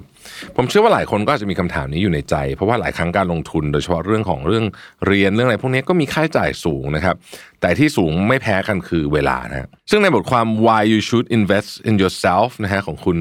เอมี่มักดอลลินเนี่ยนะฮะในเว็บไซต์ของ Forbes เนี่ยก็ได้ตั้งคำถามให้เรา 3 ข้อไว้อย่างน่าสนใจนะครับอันที่หนึ่งคือ what will happen if we don't invest in yourself อะไรจะเกิดขึ้นหากคุณไม่ลงทุนในตัวเอง สองคือ where will be where will I be in five year if I just wait for growth to happen นะครับอีก 5 ปีต่อจากนี้เนี่ยเราจะมีชีวิตอย่างไร ถ้าเกิดว่าเรารอแค่โอกาสให้เข้ามาถึงนะครับแล้วก็3คือ how will I get where I want to go if I choose not to invest in myself แล้วเราจะไปจุดที่เราอยากไปได้อย่างไร ถ้าเราเลือกที่จะไม่ลงทุนในตัวเองผมเชื่อว่าถ้าทุกคนลองตอบคำถามนี้กับตัวเอง ทุกคนก็จะเห็นความสำคัญของการลงทุนในตัวเองนะครับ เพื่อให้เรามีเครื่องมือที่เราจะทำในสิ่งที่เราอยากทำได้เนี่ยคุณเอมี่ก็ได้แนะนำนะฮะไว้ว่าจริง ๆ แล้วเนี่ยสิ่งที่สำคัญมากที่สุดอันหนึ่งก็คือว่า ความกลัวคือกำแพงที่ใหญ่ที่สุดในการเริ่มลงทุนในตัวเองนะฮะทุกคนมีค่าพอที่จะได้รับสิ่งดีๆนะครับเพราะฉะนั้นอย่าลังเลที่จะพัฒนาตัวเองและก้าวออกจากคอมฟอร์ทโซนก้าวออกจากความกลัว ไปรับรางวัลของเรากันนะครับ อีกคำถามฮะเราจะเริ่มลงทุนในตัวเองอย่างไรดีนะครับนี่ก็เป็นคำถามสำคัญที่หลายคนอาจจะคิดอยู่ในตอนนี้ เพื่อให้เห็นภาพนะครับ เราจะเริ่มเส้นทางการลงทุนในตัวเองยังไงเนี่ยนะครับ วันนี้ผมขอเอา 7 วิธีการลงทุนนะฮะจากบทความ seven best way to invest in yourself นะครับซึ่งเป็นบทความที่คุณ Giovanni Moreno เนี่ยนะฮะบนเขียนไว้บนเว็บไซต์ Bankrate นะฮะมาแชร์ทุกคนฟังกัน นะครับวิธีแรกเนี่ยนะครับที่เขาแนะนำเนี่ยนะฮะแล้วผมคิดว่าสำคัญมากด้วยก็คือการหาจุดสมดุลนั่นเองมีงานวิจัยหลายฉบับระบุว่าการทำงานไม่ยอมหยุดคือแบบตะบี้ตะบันนะนะไม่ได้ทำให้งานมีประสิทธิภาพ หรือทำให้เราทำงานได้มากขึ้นนะครับหนึ่งในงานวิจัยเกี่ยวกับเรื่องนี้เนี่ยมาจากมหาวิทยาลัยสแตนฟอร์ดนะครับชื่อว่า The Productivity of Working Hours นะครับโดย John Pencavel ค้นพบว่าหลังจากทำงาน 55 ชั่วโมงต่อสัปดาห์นะฮะ net benefits หรือว่าผลสุทธิ ของการทำงานจะเท่ากับศูนย์หรือพูดง่ายๆคือว่างานทำเยอะไปกว่านั้นน่ะไม่มีคุณภาพไม่มีประโยชน์แล้วนะครับ แน่นอนมีข้อยกเว้นนะฮะถ้าคุณเป็นอีลอนมัสเนี่ยคุณสามารถทำงานอาทิตย์ละร้อยชั่วโมงก็ได้นะครับ แต่นั้นมันอีลอนมัสเนาะนอกจากนี้นะครับ การทำงานหนักเกินไปจะส่งผลต่อภาวะต่างๆ ของร่างกายอันแรกเลยคือการนอนที่ไม่ดี เวลาเราทำงานลากยาวๆเลยต่อให้เราทำงานแล้วเราเออนอนปิดคอมตอนห้าทุ่มแล้วนอนเลยฮะด้วยลักษณะแบบนี้เนี่ยคนส่วนใหญ่ที่ทำงานยาวๆไปถึงห้าทุ่มเนี่ย ปิดคอมมันไม่หลับนะฮะหลับมันก็หลับไม่ดีนะครับหลับไม่ดีอารมณ์ก็ไม่ดี อารมณ์ไม่ดีการตัดสินใจก็ไม่ดีส่งผลต่อความสัมพันธ์กับคนรอบข้างนะครับ ดังนั้นการหาสมดุลจึงเป็นเรื่องสำคัญนะครับ 55 ชั่วโมงเป็นเพียงตัวเลขตุ๊กตา แต่ผมคิดว่าทุกคนมีตัวเลขอันนี้อยู่ต้องหากันเองนะครับ วิธีที่ 2 สร้างขอบเขตของเรากับผู้อื่นนะฮะการสร้างขอบเขตเนี่ยไม่ได้แปลว่าเราเห็นแก่ตัวนะ แต่เป็นวิธีที่ทำให้เราตระหนักรู้ถึงความต้องการของเรา แล้วก็เรียงลำดับความสำคัญ เช่น ควรกำหนดเวลานะครับในการส่งข้อความเฉพาะเวลางานแบบนี้สมมติถ้าใครบางคนซีเรียสเรื่องนี้นะครับหรือช่วยคนอื่นโดยตัวเราไม่รู้สึกเบียดไม่ถูกไม่รู้สึกถูกเบียดเบียนนะฮะและไม่เดือดร้อนเนี่ยก็เป็นขอบเขตเหมือนกันนะครับกำหนดว่าอะไรทำได้อะไรทำไม่ได้ เช่น เราจะไม่ให้เพื่อนยืมตังค์เฮ้ยอันนี้ทำเป็นเล่นไปนะเพื่อนนี่เสียเสียเสียเสียเพื่อนกันมาเยอะแยะจากการยืมเงินนะครับ นอกจากนี้กำหนดขอบเขตเอ่อเรื่องที่เราจะสื่อสารเราจะสื่อสารยังไงนะฮะให้ผู้ให้คนอื่นมีลักษณะเอ่อแบบเป็นเป็นกรอบคร่าวๆนะครับ เราจะได้เหมือนกับเป็นการเคารพคุณค่าของเวลาพลัง และความรู้สึกทั้งตัวเราและผู้อื่นด้วยนะฮะส่วนตัวผมคิดว่าวิธีนี้จะช่วยเราโฟกัสกับเป้าหมายได้ดีขึ้น ตัดเรื่องจุกจิกที่มากวนใจนะฮะ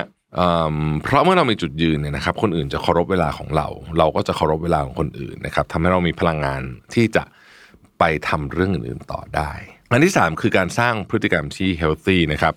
อย่างที่บอกไปนะครับ การลงทุนในตัวเองเป็นการลงทุนระยะยาวเสมอนะครับ นั่นหมายความว่ามันต้องมีความต่อเนื่องนะเราต้องทำอย่างเป็นประจำด้วยนะครับ ซึ่งในกรณีของสุขภาพกายและสุขภาพจิตเนี่ยนะฮะ อันนี้เราก็ต้องทำอย่างต่อเนื่องและยาวนาน มันถึงจะค่อยๆ ส่งผลดีกับเราได้นะฮะออกกำลังกายเป็นประจำนอนพักผ่อนให้เพียงพอทานอาหารที่มีประโยชน์เหล่านี้เนี่ยทำได้เป็นประจำก็ทำให้สุขภาพของคุณเนี่ยดีขึ้นแล้วนะครับ วิธีที่ 4 คือการตั้งเป้าหมายที่ชัดเจนนะฮะวาดภาพสิ่งที่ต้องการให้ชัดเจนและวาง วิธีการไปถึงตรงนั้น ถ้าทำแบบนี้เราจะรู้ว่าเราต้องการอะไรเพื่อประสบความสำเร็จผมขอยกตัวอย่างนะครับ ถ้าเราต้องการที่จะเลื่อนตำแหน่งตัวเอง แต่เราไม่มีทักษะบางอย่าง เราก็รู้ว่าโอเค เราต้องไปเรียนทักษะนี้เพิ่มนะครับ เพื่อเรามีโอกาสได้เลื่อนตำแหน่งนั่นเอง ผมว่าสำหรับข้อนี้เนี่ยสองทักษะที่สำคัญเลยคือ reskill นะครับก็คือการเรียนรู้ทักษะใหม่ๆที่เราไม่เคยมี ซึ่งอาจจะพาเราไปสู่สายอาชีพใหม่ที่ถูกใจแล้วก็ท้าทายมากยิ่งขึ้น และ up skill นะครับคือการพัฒนาทักษะเดิมที่เรามีอยู่ให้ดีขึ้นกว่าเดิม ในยุคนี้ต้องยอมรับครับว่าเราไม่อาจทำงานด้วยทักษะที่มีอยู่เดิมไปได้ตลอดชีวิตนะครับเพราะเราอยู่ในโลกที่เปลี่ยนแปลงตลอดนะฮะคนที่จะอยู่รอดบนโลกใบนี้ก็คือคนที่ปรับตัวได้พัฒนาตัวเองได้ตลอดเวลา และต้องเร็วด้วยนะครับ วิธีที่ 5 คือการลงทุนกับสังคมที่อยู่นะฮะอยากจะบอกว่าสังคมและสิ่งแวดล้อมที่อยู่เนี่ย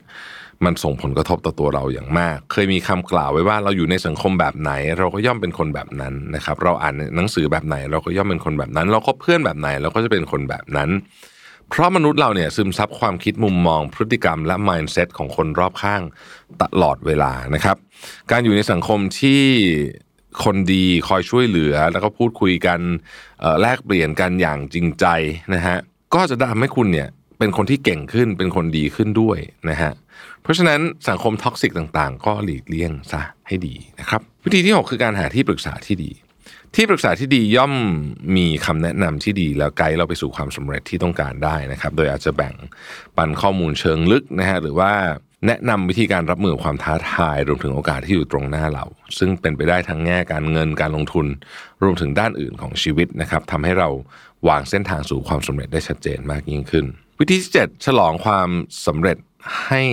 ตัวคุณเองนะครับ คนเรามักโฟกัสอยู่กับสิ่งที่กำลังจะมาถึงมากกว่า โดยลืมหยุดมองความสำเร็จที่ผ่านมาของเรานะครับ นั่นก็เป็นสาเหตุว่าเราควรจะใช้คำว่าดื่มฉลองกับชัยชนะบ้างนะฮะภาคภูมิใจในตัวเองบ้างนะครับ มันเป็นแรงผลักดันให้เราก้าวไปต่อได้ คิดว่าวิธีนี้เนี่ยทำให้เรามีความมั่นใจในตัวเองมากยิ่งขึ้นนะครับและตระหนักได้ว่าเราเดินมาไกลบ้างแล้วนะบนเส้นทางแห่งชีวิตนี้นะครับนอกจากนี้เนี่ยยังทำให้เรารู้ว่าการลงทุนในตัวเองทำให้เราเป็นเวอร์ชันที่ดีกว่าของเรานั่นเองนะครับ นอกจากเจ็ดวิธีนี้ที่ได้แนะนำแล้วเนี่ยอีกวิธีหนึ่งที่อยากจะแนะนำให้ลงทุนก็คือการทำ social detox นั่นเอง ทุกวันนี้เราใช้เวลาไปกับโซเชียลมีเดีย Facebook Twitter Instagram TikTok เยอะมากนะครับ เรารับข้อมูลข่าวสารจนสมองล้าไปหมดไม่มีแรงไปคิดเรื่องอื่นแล้วนะครับ จะนอนหลับสนิทยังยากเลยนะครับ ดังนั้นลองคิดภาพดูว่าถ้าคุณเล่นโซเชียลมีเดียน้อยลง คุณก็จะมีพลังไปอ่านหนังสือที่คุณสนใจ มีพลังไปเรียนคอร์สที่คุณอยากเรียนนะครับ ซึ่งเดี๋ยวนี้ไม่ต้องไปเรียนถึงถึงสสถาบันอะไรก็ได้นะครับ แค่เปิดมามีคอร์สออนไลน์ให้เรียนเต็มไปหมดเลยนะครับ เพราะฉะนั้นเนี่ยลองแบ่งเวลาคุณภาพของคุณไปใช้ในการลงทุนกับตัวเองดูนะครับ ทีละเล็กละน้อยอย่างมีวินัยเนี่ยอีก 3 ปีกลับมาดูคุณในตอนนี้เนี่ยคุณจะจำตัวเองไม่ได้เลยละครับ ขอบคุณที่ติดตาม Mission to the Moon นะครับ สวัสดีครับ Mission to the Moon Podcast Continue with your mission